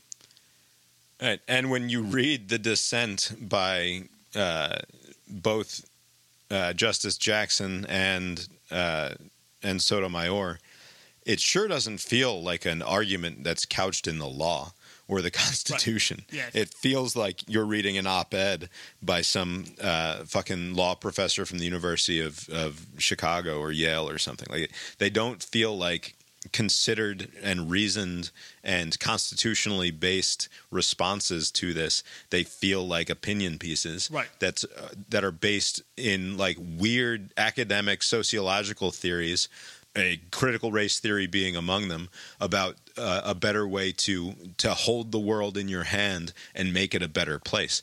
Like and, and they're they're sent around uh, the the normal liberal media spaces as a fiery response uh, from Justice Sotomayor or a or a withering takedown of the of the majority opinion by uh, Justice Jackson and that's fine uh, in the pages of the the opinion pages of the New York Times or the Washington Post. I don't know what uh, good is done is in making that the dissenting opinion of the court beyond uh, sort of whining right. about uh, how unfair everything is. You know, I I have not kept up. Um, I don't think I've even read one piece of content about the analysis of this decision. So maybe this point has already been made out there. Uh, but the effectiveness of affirmative action. Is there something we can point to to show that this proved effective? Is there something that we can look back like maybe in a few years and say all right here's this graph and it shows june of 23 this thing ended and it had these bad results right? Like or do you think things are just going to continue as they have been? They're going to find other formulations that, that are within this decision and accomplish this similar thing which is by the way not that impressive, right? So like whatever the, the rate of you know black students at these schools, uh, especially the Ivy League types, like if they're hovering at I don't know three four percent and it stays that way ten years from now, then what right like what was the effect of this policy? Like right. to me, there seems to be like no discussion of like this is like this successful thing, you know, kind of how you deal with like, oh, we give some tax credits to very poor people and now bring them up from poverty. Like you can point to like they were here all these years and now they're up here, still poor, but like they can at least live. Uh, so I did Google. I did Google along these lines, like uh, proof that affirmative action in higher education has been effective or that it worked. Right. And I found a couple of papers and they seem like a lot of sociological bullshit. Right. Including including some stuff about how like well it uh, a more diverse student body has shown to make their fellow students less bigoted moving forward and to make them more accepting of other cultures moving forward. It's like who is this helping again? Right, so the affirmative action is for the- what is the what is the imagined impact of that in terms of the sort of problems that you're trying to solve where you think that you're you like because it's not just that you're trying to change the hearts and minds of a of an elite group of people who are already at fucking Harvard, right? Right. Like you're trying you're hoping to have a generational change on the way wealth and and power is uh, uh, accumulated and doled out in this country and then held on to and the best you can point to is like ah some people felt better about the darkies afterwards apparently uh, we think Right, based but- on this fucking uh, psychological study of 1100 kids in uh, at three different Ivy League schools like what are you talking about By the way, that that argument is so bizarre to me because it's like what. So they're saying one benefit, or at least one of the benefits uh, that they can point to, is that the presence of a black student furthers the education, life education of white students. So, like, the affirmative action was designed for that purpose. Like, it seems kind of a weird thing to say, uh, but maybe maybe there isn't like a some something you can point to that will prove or disprove this point. And so that's why, in the absence of that, uh, there are these kind of arguments, right? Right. Well, and I further so I, you read from the first, just the first sentence of Ketanji Brown Jackson's dissent. Says Gulf-sized race-based gaps exist with respect to the health, wealth, and well-being of American citizens. They were created in the distant past, but have indisputably been passed down to the present day through the generations. Every moment these gaps persist is a moment in which this great country falls short of actualizing one of its foundational principles: the self-evident truth that all of us are created equal. Uh, yet today, the court, blah blah blah. blah you know, the court shits on all of us. Basically, is what she goes on to say. So I, I, I googled like the racial wealth gap uh, by year and compared it to uh, the passage of the Civil Rights Act. Like, as you- go back and you show the racial wealth gap, basically, uh, it was at the end of slavery, it was fucking two hundred to one, right? The, the if there was wealth, it was held by white people. Uh, this sort of uh, obvious and self-evident thing at the end of uh, slavery. Basically, but but since the '60s, the racial wealth gap in this country has shrunk from uh, seven to one to six to one. Is the is the way that it is. So it, it has not meaningfully Right. changed at all uh, since the passage of the Civil Rights Act. So the the the 45 plus year regime since the late 70s of affirmative action in higher education has had no discernible impact on closing the racial wealth gap. I, I did the same thing about uh, ethnic health disparities uh, through the years, and I couldn't find any proof that.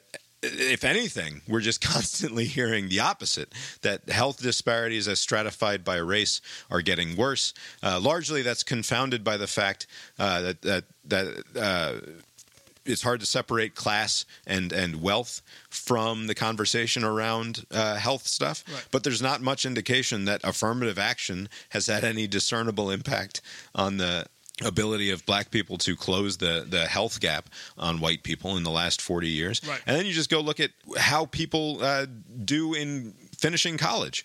And in 1964, according to Pew Research, 10% of whites finished college, 4% of blacks finished college, which, by the way, uh, both lower than I would have guessed. Uh, that is true. but you know, there's, yeah, I mean, there, there has been a, a shift because for a long time, high school was sufficient. You know, you just get a high school degree and be done with it. Right. I actually want to. Uh, I'll show you this graph because it's amusing to me how consistent it is from one race to the next. It's got uh, Asians, whites, blacks, and Hispanics all listed here. The Asians don't show up as a subgroup until uh, the late 1980s, when nearly 40% of them were uh, going on to complete college degrees. That's up to in 2015 53%. Uh, whites improved on a on a steady path up uh, from 10% all the way up to 36% of whites have a college degree now. Uh, blacks from 4% in the 1960s to uh, nearly a quarter at 23%. A very similar sort of Right. upward trajectory, uh, and Hispanics the same way in the in the worst shape of all. They starting in the seventies at five percent, and only up to fifteen percent now. Uh, but still, But all uh, a similar trends. Yeah. Right, a similar trend, and it's all the same line.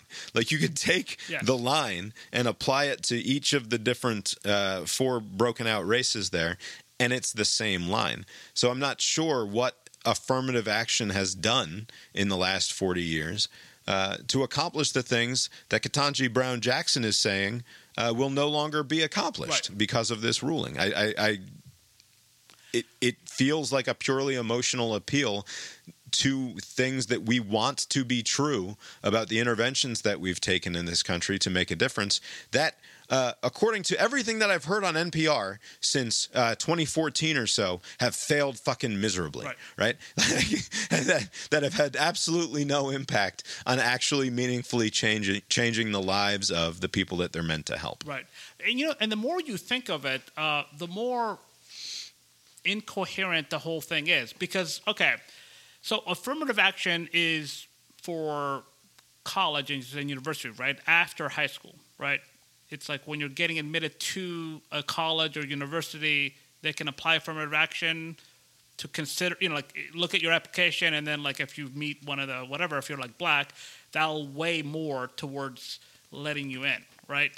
Uh, right. The the plaintiffs in this case sort of they they they proved. I mean, there's no other way. I'll just say that they proved it. People will dispute this, I suppose, but to me, they convincingly proved that, for example, uh, uh, uh, an Asian in the top ten percent of their academic achievement decile uh, is something like. 10 times less likely to get into one of these elite colleges as an African American in the top 10% of their ac- Right. uh, uh, of their academic achievement decile, right? Right. So like it, it becomes it is much easier for a high achieving black student to get into one of these schools than it is for a high achieving Asian student. It's not uh, I mean that, that's just what affirmative action is and does, right? Right.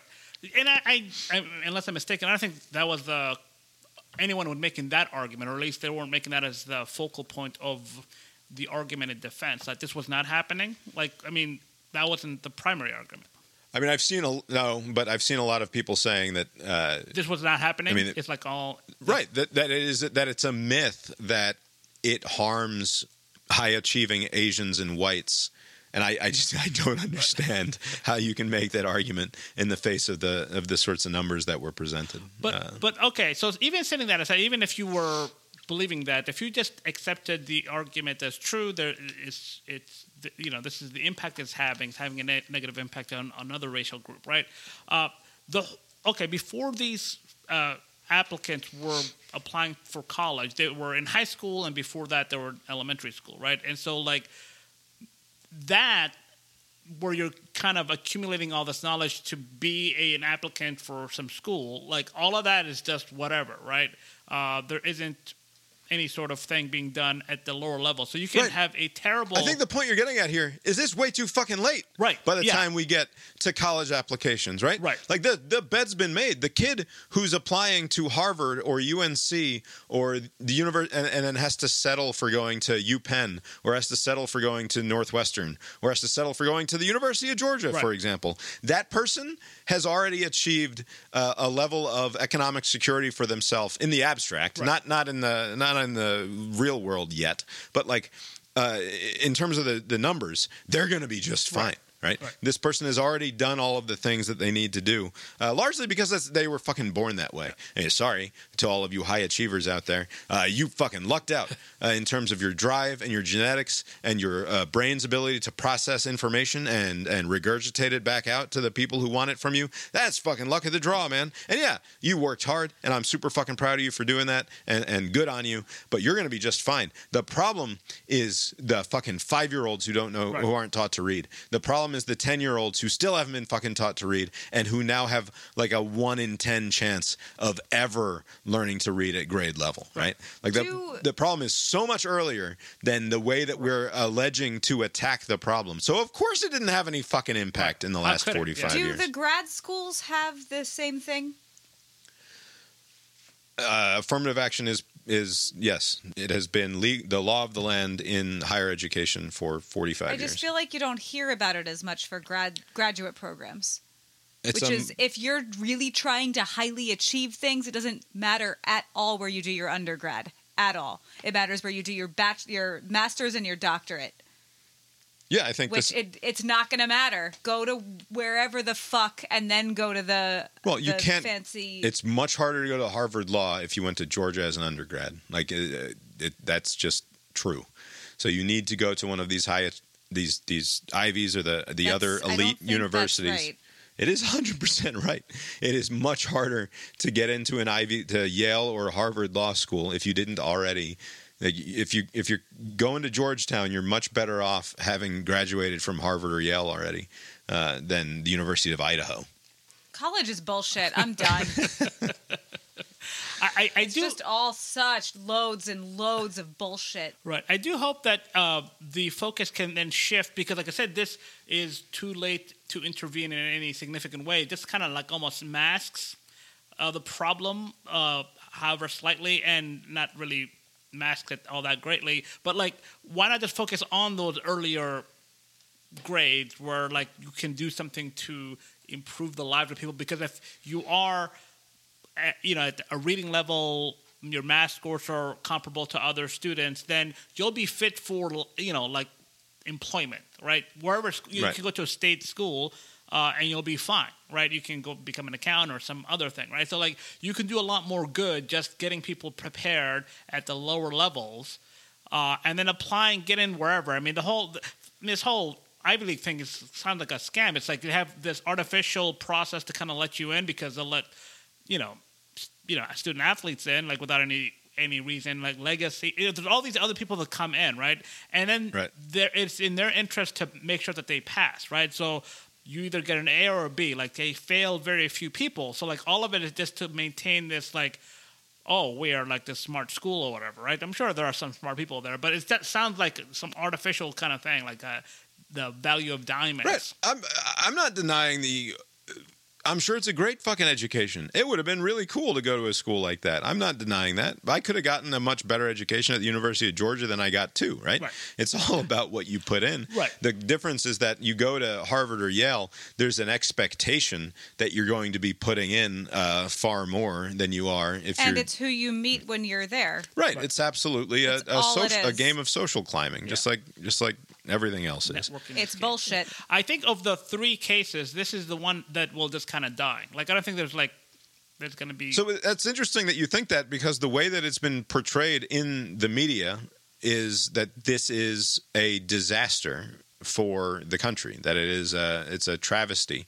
That it's something that it overturns 50 years of established precedent and is a, a shameful mark. And it's uh, uh, the the a, a grand success for racist ideological Republicans right. I, I uh, think who've yeah. been I, I can see. I mean, yeah, the arguments can be made, but that's not really true because, like I said, what evidence is there that it was that successful to begin with? Like, what evidence will there be to show that because of this, it made some negative, it had a negative impact? Like, you're not going to see either of those things, right? So that's why I'm thinking it'll just kind of die off. Um, the other two, like the student loan thing, I think will just be like reworked and they'll come up with some other justification and bring it back. And then with the website thing, there'll be constantly this stuff, right? Where there'll be some case coming up saying, I shouldn't be required to do this thing. I don't want to sing happy birthday to you because you're gay or something. Like, and they'll do a big thing about that. Like, those two cases will kind of be regurgitated. But the affirmative action, I'll be surprised to see anything coming from that.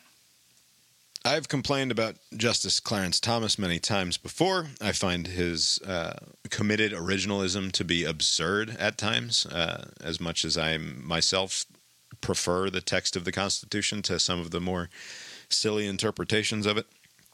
Uh, but I enjoyed uh, his concurring opinion here. Uh, unsurprisingly, Roberts kept this one for himself. It is an extremely John Roberts kind of case. Uh, he has said many times through the years that you can't, you're not going to beat discrimination with more discrimination. I believe is uh, one of his many formulations, uh, and I I'm not surprised that he took this one for himself, but in uh, his concurring opinion, Thomas said the following The solution to our nation's racial problems thus cannot come from policies grounded in affirmative action or some other conception of equity.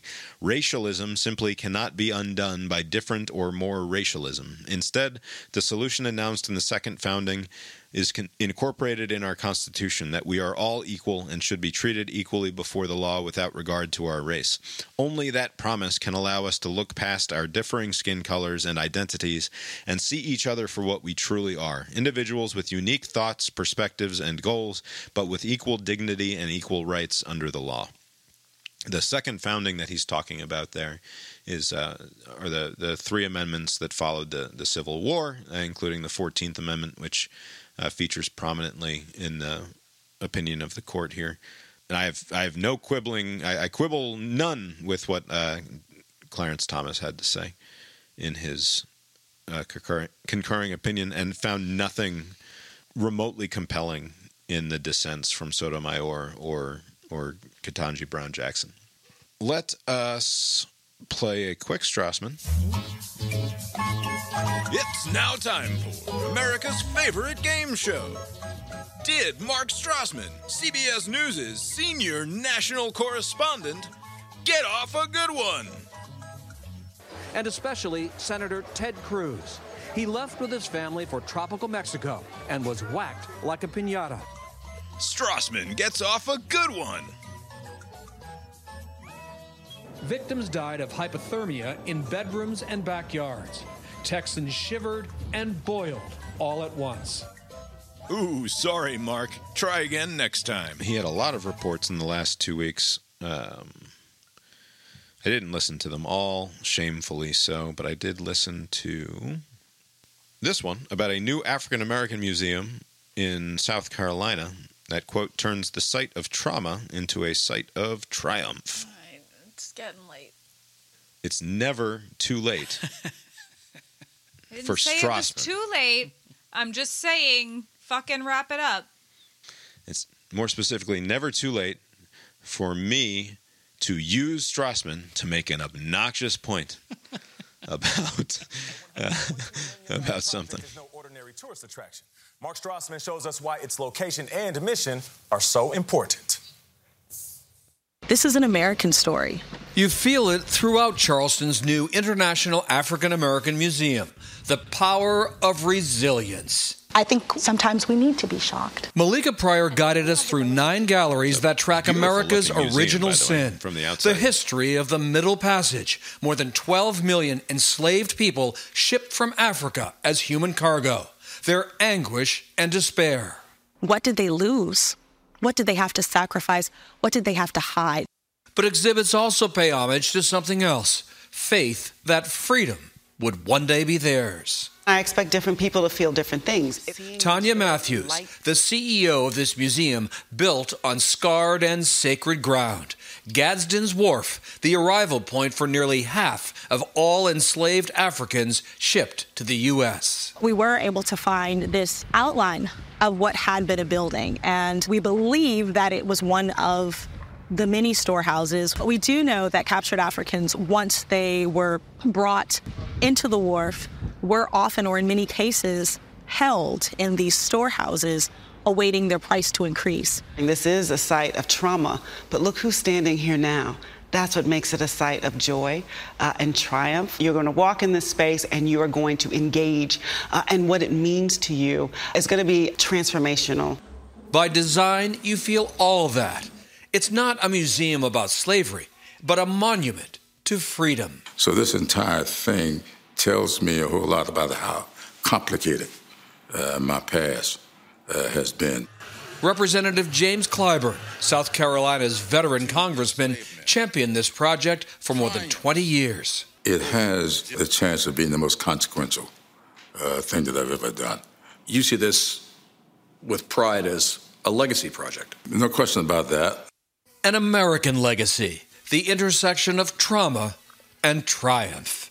For CBS Mornings, Mark Strassmann in Charleston, South Carolina. I want to go. I want to go just to meet Tonya Matthews. Right, It's such a regal presence. I like it. I want to go to that place. Yeah, and I like what Mark said at the a legacy project. Yes. The intersection of trauma and triumph. Yeah, Oh, exactly. liked That's it? a, my, my point as well. They balance the two very well. All right, Nate Burleson, always good to reinforce Mark Strassmann's work there. Abe, did Mark Strassmann, CBS News' senior national news correspondent, get off a good one? No. Ooh, sorry, Mark. Try again next time. No, he did not. He didn't even try. Yeah. He's cowardly in the face of such a serious subject. It is the most he didn't even bother trying. straight segment that uh, Strassmann has had. Uh, not a lot of Yeah, opportunity was for very- to th- throw in one of his little turns of phrase. This has been America's favorite game show. Did Mark Strassmann, CBS News' senior national correspondent, get off a good one? You imagine fucking being that lady who runs that museum and trucking Mark Strassmann around uh, to every exhibit for like five and a half hours, and then you tune in to the CBS morning show the next day, I- and it's just two minutes of this Like, fucking pablum. Strassmann must have like a ironclad, like geographic specific contract, right? To where like I don't care Yeah. what the topic is, how ill suited I am to report it. If it's in one of those states in the, in the southeast, that's coming my way. How dare you suggest that he's ill suited to report on this conversation? That's ridiculous. the only reason why that I say- sounds like you're doing a racism, No, Abe. no, no, no. Here's the thing. The evidence of that is that you should play it the way Strassmann plays it all the time. Like it doesn't matter what the segment is. What is this? Come on, you throw a zinger for some stupid alcohol thing in Kentucky. You can do the same thing That's right. here. And that you pulled your Strassmann- punches means Stra- that you know he's ill- Strassmann is pulling the punches because of the soft bigotry of low expectations, I think. Uh, fucking bastard. Uh, I agree. He didn't get off a good one. A uh, couple things, though, that stood out to me from that segment, which, as morning news show segments go, I think was just fine. Uh, the Middle Passage, one of the great awful crimes in human history, right? Uh, this is the the African slave trade. Twelve, some in excess of twelve million Africans shipped across the Atlantic Ocean. Uh, awful, awful conditions. Uh, you go look at the Wikipedia, and uh, if you really want to depress yourself, and look at the look at the drawings of the ships and the way that they were they were stuffed in there and shipped over here, and then uh, obviously not much better uh, once they made landfall. Um, 12 million, 12 and a half million people. Uh, 600,000 of those people landed on American shores, on, on colonial shores or American shores. I'm not saying that that is some small number. I'm not saying that that's a number to be dismissed away. Uh, but that means that, uh, and I, I believe the number is like in excess of 2 million people died in transit. Uh, it's somewhere around there. Uh, some 5 million uh, to the Caribbean, some in excess of that number of 5, five plus million uh, down to Brazil, I believe. You don't get this museum in any of the Caribbean islands. You're not Nope. you're not getting this museum in Brazil, this big beautiful uh, piece of architecture and reflection on, uh, as Strassmann puts it, America's original sin. Uh, and I'm, again, I can't stress enough. I do not mean to diminish the uh, awfulness of of the United States, uh, the colonies accepting 600,000 Africans to our shores back in this day. But this it's another example of American exceptionalism Yes. and the, the, the that sort of weird reverse American exceptionalism that that liberals, uh, progressive minded types like to sort of foist upon us. Um, this wasn't just our sin. It wasn't even primarily our sin, and the num like the numbers bear that out. Uh, and you know, you need look no further than the fact and, and and to suggest somehow further and this is not done in this cbs morning piece or anything like that but that somehow it would have but for the middle passage and the slaves that were brought here uh, in those ships uh, america would not be the place that it is now uh, that that it was truly uh, built upon this. Well, what's going on in the Caribbean? Right. What's going on in fucking Brazil, which Oh, is not even a who- fucking second world country at this point? My Uh, my client, who was a professor who taught slavery, always was sort of dismissive of American slavery, considering proportionally how worse it was everywhere. right. And I'm not trying to be dismissive or or to, to I know, downplay I'm it, not- but it's Right. I I, I I think your uh, the reverse American exceptionalism is at play here. Basically, it's like everything America thinks about is always just through the eyes of America, like how it impacts America, the the culpability of America. Everything's just because America, and so like the, slavery is not a uniquely American thing, like you, you point out. Like it's happened. not even close. Right. right? right. and, and, and in fact, you know, like if you were like, you know, this is entirely separate point, but most issues are not uniquely there. You know, like the exception would be like guns, right? Gun shootings are uniquely American, right? Like you don't see that same thing happening in other countries, right? But like during in terms of yeah, by by rate, right, yeah, sure. right. But like like slavery, like you you, you every country you go to, like in the Caribbean and in, in South America, they'll have a story of like slavery impacting their country. All of these countries, you can point you can point to any country basically, and there's some sort of impact of like human enslavement or some sort of hardship or some sort of whatever, right? So like the way that the story is presented in this piece and others, you you would think if you didn't know anything else, is like, oh, this is a uniquely American thing, uh, and, and and and black Right. people experience Strassmann greatness. says the number twelve. He says the number twelve million people on the Middle Passage. That has nothing to do with the. Uh, I mean, it, yes, that's where our slaves. That's a gross word Uh-oh. to say, uh, but that, that's where the One week slaves without a who came from this happens. right. That's where the slaves who ended up in America came from, but it's not like those 12 it's, we didn't get 12 million slaves from the Middle Passage. Right. Um, but so the other thing that I wanted to bring up here is aside from the fact that like it is sort of unthinkable that I mean, and I don't know. I don't travel to the Caribbean. I don't travel to Brazil. But nobody else is reckoning with these fucking questions in the way that we are. I don't think. no, Uh, but they it's different in those places. Sure, but It's different. and and Strassmann's sort of the the one mini zinger that he tries to the, the intersection of triumph and or the the, the intersection of, of trauma and triumph is is what he's getting at here uh, a couple times in the piece. Uh, like, is it anymore? Like, do we are we a culture that is capable of recognizing the triumph that has arisen from that original sin? That has that that, that it, do we? because it doesn't feel like it to me anymore. Uh, like there's way less of, and I hate American stupid American patriotism. Right? I, I, it is grated against me my entire life. I, I, I don't care for it. The the fucking Toby Keith, uh, 9/11 anthem stuff makes me fucking righteous with fury. Um, I hate mindless American patriotism, but at the same time, we have we fail. We don't do the triumph end of it. It doesn't feel like like that is a that's a weird lie being told uh, about the way that we understand our history now.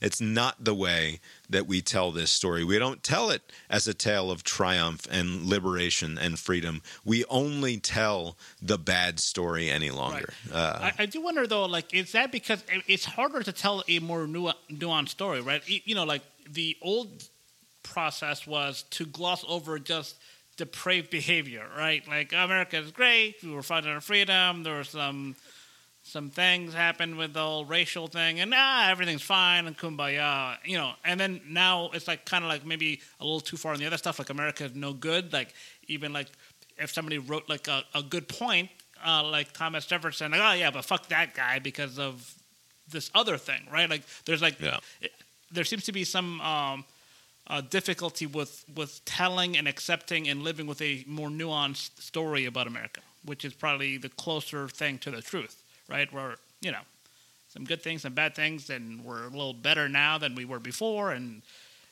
keep it in that direction. Um, and here we are. Right, and we remain uh, as obnoxious as Reagan's uh, adoption of this formulation uh, is the fucking shining city on the hill. We're still a magnet for all of the immigrants who want to better themselves, right? We, we remain that in terms of uh, uh, people from all countries, of all countries, of all places, of all backgrounds, and of all religions and and uh, the only thing that unites them is this uh, desire for a better life for themselves and their family, and and in some cases, uh, fucking awful ambition, right? Like that that driving human need for more and more and more. We remain the magnet that attracts those sorts of people uh, the world over. It doesn't make us fucking blameless. That makes us fucking human. And one of the the more like uh, profound, un, unbound examples of, of of what humanity is capable of, both in terms of uh, uh, the best of that, you know, for better or for worse.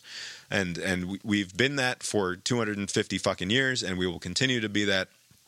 Uh, hopefully, moving forward, but not if we uh, continue with this like extreme like our, our elite class is a, in constant at constant war with itself about whether or not this country should even exist. I, I don't understand it. It's a fucking great place. It's the best place in the fucking world and i wouldn't want to live anywhere else. Uh, As someone who's never been anywhere else. goddamn right. I- am i equally myopic? Uh, no doubt about it. Uh, but the, the founding ideals of this country uh, remain important to me and it drives me nuts to heal hear people uh, constantly uh, talking us down. Uh, and, and and us is a gross word to use in this context. Like there, there is no us, right? Uh, there is no us. There is no we. Uh, but at the same time, we're we're not our worst sins, and I and we're. Uh, what I hated about organized religion from the start was this insistence that you are nothing but your worst sins, that your best deeds are nothing but dirty rags to the Lord. Like, fuck you. What are you talking about? We're a big, gross mess. Right. Black and white thinking goes down easier, and so that's why you get that. Yeah. You've been listening to Cast Iron Brains, a podcast with Bob and Abe. Find the show on uh, Facebook or Twitter. Uh, I joined Threads, uh, not as a show, but as a as a me, because I had a, a defunct Instagram account that was still act like still there, so I could then uh, migrate over to Threads. I think I have four uh, four followers now. Is this a? Uh, I'm not following you. No, certainly not. Is this a uh, weird penis handle? No, it's not the weird penis handle. How dare you? I'm not sure the people out there know what you're talking about, but uh, no, it's it's at M R B O B I V. Uh, It's just my my normal handle on the internet. Uh, Threads is a fucking chaotic mess right now. I have no idea what's going on there. I, I scroll it and it's just it's it appears to be everyone throwing everything at the wall uh, and seeing what sticks and threads doing i mean i assume that there's an algorithm at play here but i can't figure out I, what's uh, going on I, I was playing around with it just today, like for the first time, because I just heard about this because it's brand new. Uh, I'm getting like a lot of like NBA teams and NFL teams threads. Like I don't know, No. it's some weird. I don't know what my algorithm. Is i imagine it's talking to your instagram uh, algorithm in some way but i, I don't know So Uh, from from what I gather, I mean, I knowing nothing about this, this was something in the works. It was going to probably be released at the end of the year, next year, when it, when they have everything down, right? But because they saw an opportunity with whatever the hell's going on with Twitter, um, there have been some recent weird stories coming out of Twitter where they would try to like limit how many tweets you see, depending on your level of membership. Um, and you, you right in order to That see, you might be limited to seeing like 600 tweets a day Right. or something Yeah, like that something unless like you that. pay for the service And and then like uh, you know, people despite whatever uh, has been going on with Twitter recently, people still use Twitter when they're sharing something. Like, oh, this story came out, and there's a Twitter link, and you click on the Twitter Right. link, and then for some period of time you couldn't see it until you logged in. In the past, you could just see at least that tweet, and so. I assume Instagram or Zuckerberg or Meta or whatever, they were like, "Fuck it, we'll deal with our growing pains in public. Just release it because the Right. Fuck opportunity it. is there. We'll do it Yeah. live. We'll do the beta live. It'll be fun. Right. And, Yeah. and and so that's why you have like what was you it? a hun- losers signed up for a it. hundred million Yeah, over a few days. You know, so it's it's seems like they just did it for that, and that's why there are all these weird like. Can't imagine wanting more social media than you already have. you don't want more. You just want it to be better and to like be no, different. No, I want less. I want fewer. I want less. Yeah. I want it to go away. You freaks signing up for more. I, you know, everybody's doing it. Check it out at least. It doesn't mean I have to use it. Anyway, uh, don't don't find us there. Go send us an email, uh, brainironpodcast at gmail.com or or find us on Facebook or Twitter, I suppose. The opening and closing themes of the show were composed by Mark Gillig, tetramermusic.com, T E T R A M E R music.com, brainiron.com for a show note. Abe, you're in Aruba uh, for much of the week, but you had two Yes. weeks. Surely you made it to the movie theater at some point. Yeah, I haven't watched the movie uh, for the last week or so. Actually, this, yeah, ever since uh, last weekend. But I went to go see uh, Harrison Ford's new uh, movie, uh, Indiana Jones and the whatever. Harrison whatever. Ford's new movie. Okay. Indiana Jones 5, Yeah, yes. Indiana Jones Uh, and the what's Dial this of one? Destiny, I think is what. Dial of Destiny, yes. So this movie wasn't good, right? I wasn't. I was. Oh come on! I wasn't. I, I disagree. I I, wasn't- I didn't see this movie, and I don't care. I disagree. I, am sure it was great. To Fuck be you. fair, I was it, I wasn't expecting it to be good. It was fine. The problem with the movie is that, uh, you know, Harrison Ford in great shape, especially for somebody that's eighty, right? But he is eighty, right? And so, like, just about every action sequence was CGI, right?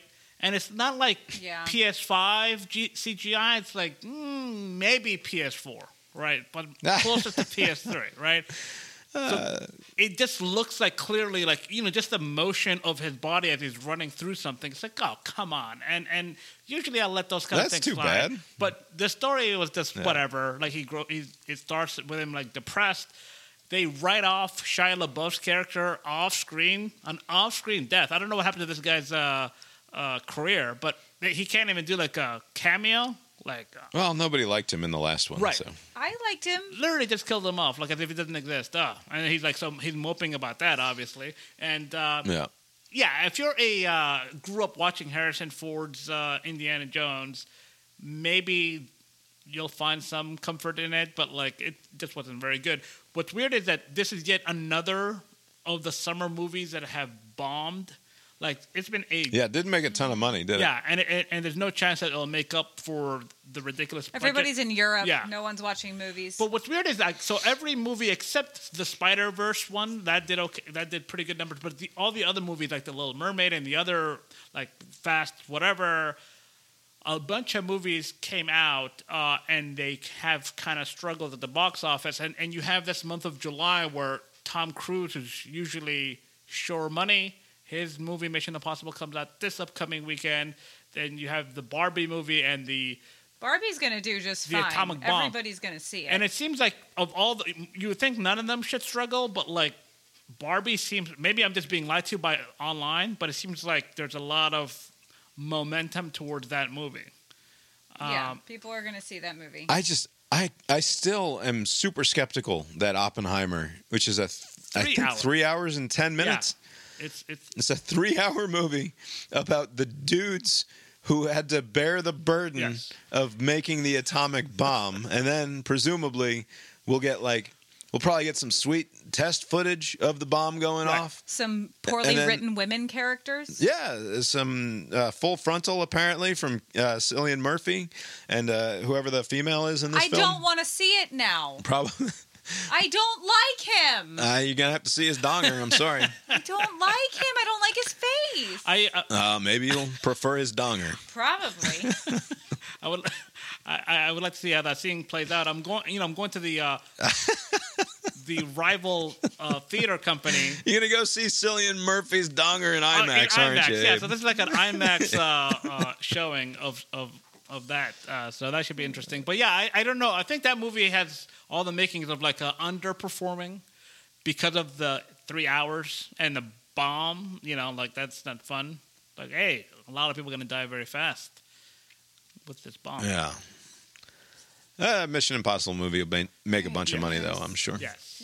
Let's see. What did what did we watch? Did we watch You anything? didn't watch shit. I watched the second season of The Bear.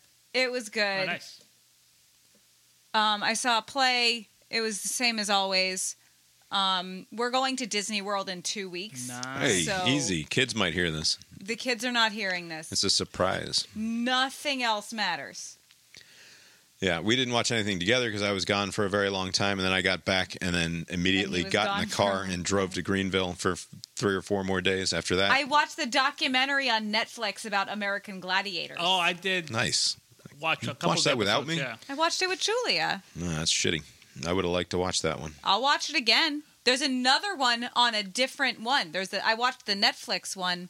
There's another one on one of the other streaming How does services. it- that keeps happening. The two, maybe they're Whatever. yeah. Who would have thought? I mean, I'm sure it's fucking. Uh, so Hulu's got this American Gladiators thing in the works. What can we get for our two hundred and fifty thousand dollars? Yeah, That's it's American fine. Gladiators. It was Yeah. fine. Um, yeah, we I we're we don't have anything. I watched Gone Girl uh, again as it was When? on cable while I was down at my dad's, oh, and it's a good one. Fincher makes such good fucking movies. Like they don't even have to be great, but like he's just so good at at making movies.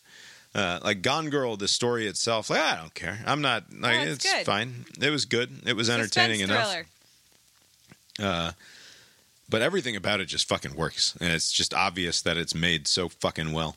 And then I watched uh, the next night Planet of the Apes, which, Which is one? Which the original, the ni- That one's not 1968. very good. Uh, I mean, you have to adjust your expectations for the for the time. I Uh, do. There's but, good yeah, acting in the 70s. That's not It's it. not a great movie, uh, but an enjoyable uh, couple of hours, nevertheless. And then I'm reading this book by Cormac McCarthy. I finally, I tried to read The Passenger when it when I first bought it back in Christmas. the fall, um, and and oftentimes what happens with books is I'll read the first chapter or so and I'll be like, I'm enjoying this, but it didn't quite grab me the way that it needed to. Uh, and I went back and started over and am really very much enjoying it now. We're getting ready to go on vacation for two weeks, so Bob's going to occupy himself with something that will let him pay no attention to me whatsoever. He'll find a book to just get into, to not engage with any of his family members at all the whole time, and then act like, "What? I'm here. I'm hanging out." I might have been downplaying my asceticism earlier uh, because it occurs to me that I forgot to mention that while the dudes were getting fucking wasted at some bar, I went for a walk and found a really cool used bookstore and bought and bought three books and then sat outside the bar and read my new used books. Yeah. uh, so while is they it were them inside. acting like you're being an asshole, or are you being an actual? Do you know where I don't want to be at fucking forty? Is Don't go to a bachelor party then. Say you're not coming. I had Don't a great come time. and then Again, remove yourself. I cannot. Ex- I, I, I look. Credit to Andrew for not uh, being a weirdo about it, but like he wants me there. I'm happy to be there. I had a great time hanging out with the dudes, and I drank plenty, but I just can't do it for fucking ten hours in a row. So if I need to sit outside the bar instead of going inside and getting wasted, that's what I'm going to do. And I enjoyed my, my book of shorts, sci-fi short stories that I picked up from this weird basement bookstore, and had a great time. Um, what else? Nothing it. else. That's it. Lori's mad. It's time for bed. I'm mad because I'm. It's late. I still have a job that I have to do where I have to be socialized all day. I don't get to just fuck off and read a book. Look I have here, to lady. actually do We're the giving you great conversation content to use No, uh, for the rest of the week. No, You can no. talk All about I'm thinking about is Disney World. and this Bryan Johnson weirdo who wants who to live that forever. Uh, anyway, Abe, you uh, got anything else for us tonight? Nope. Well, I guess that's all we've got for tonight then, and we'll talk to you next time. Later.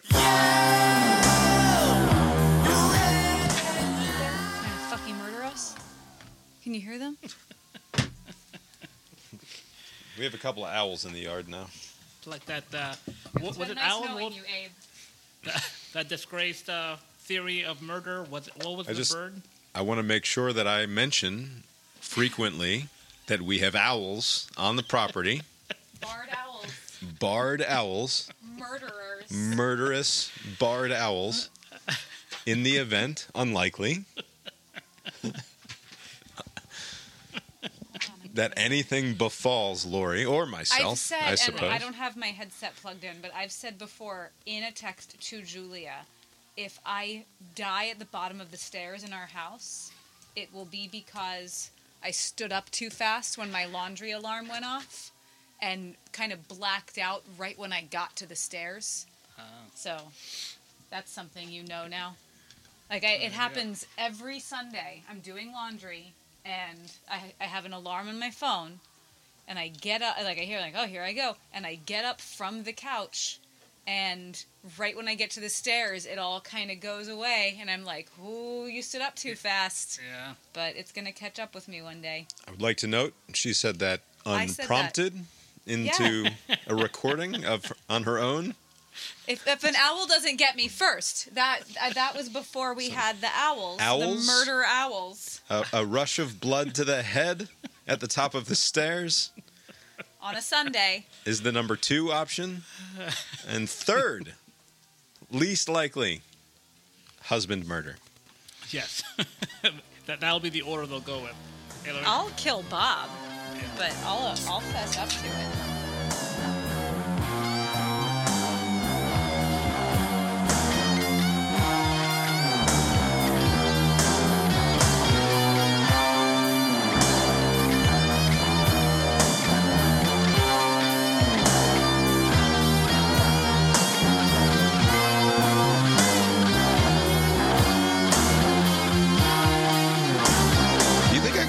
this one out without editing? Because I Yes. I don't want to edit it. do just put Editing's a pain in the ass. Should I just put it out there? just put it There's some awkward pauses in there. I'm afraid. doesn't matter no one listens Oh, that's a good point. like what's it fucking matter Fucking Mike in Philly's listening, you go. allegedly now. we'll see.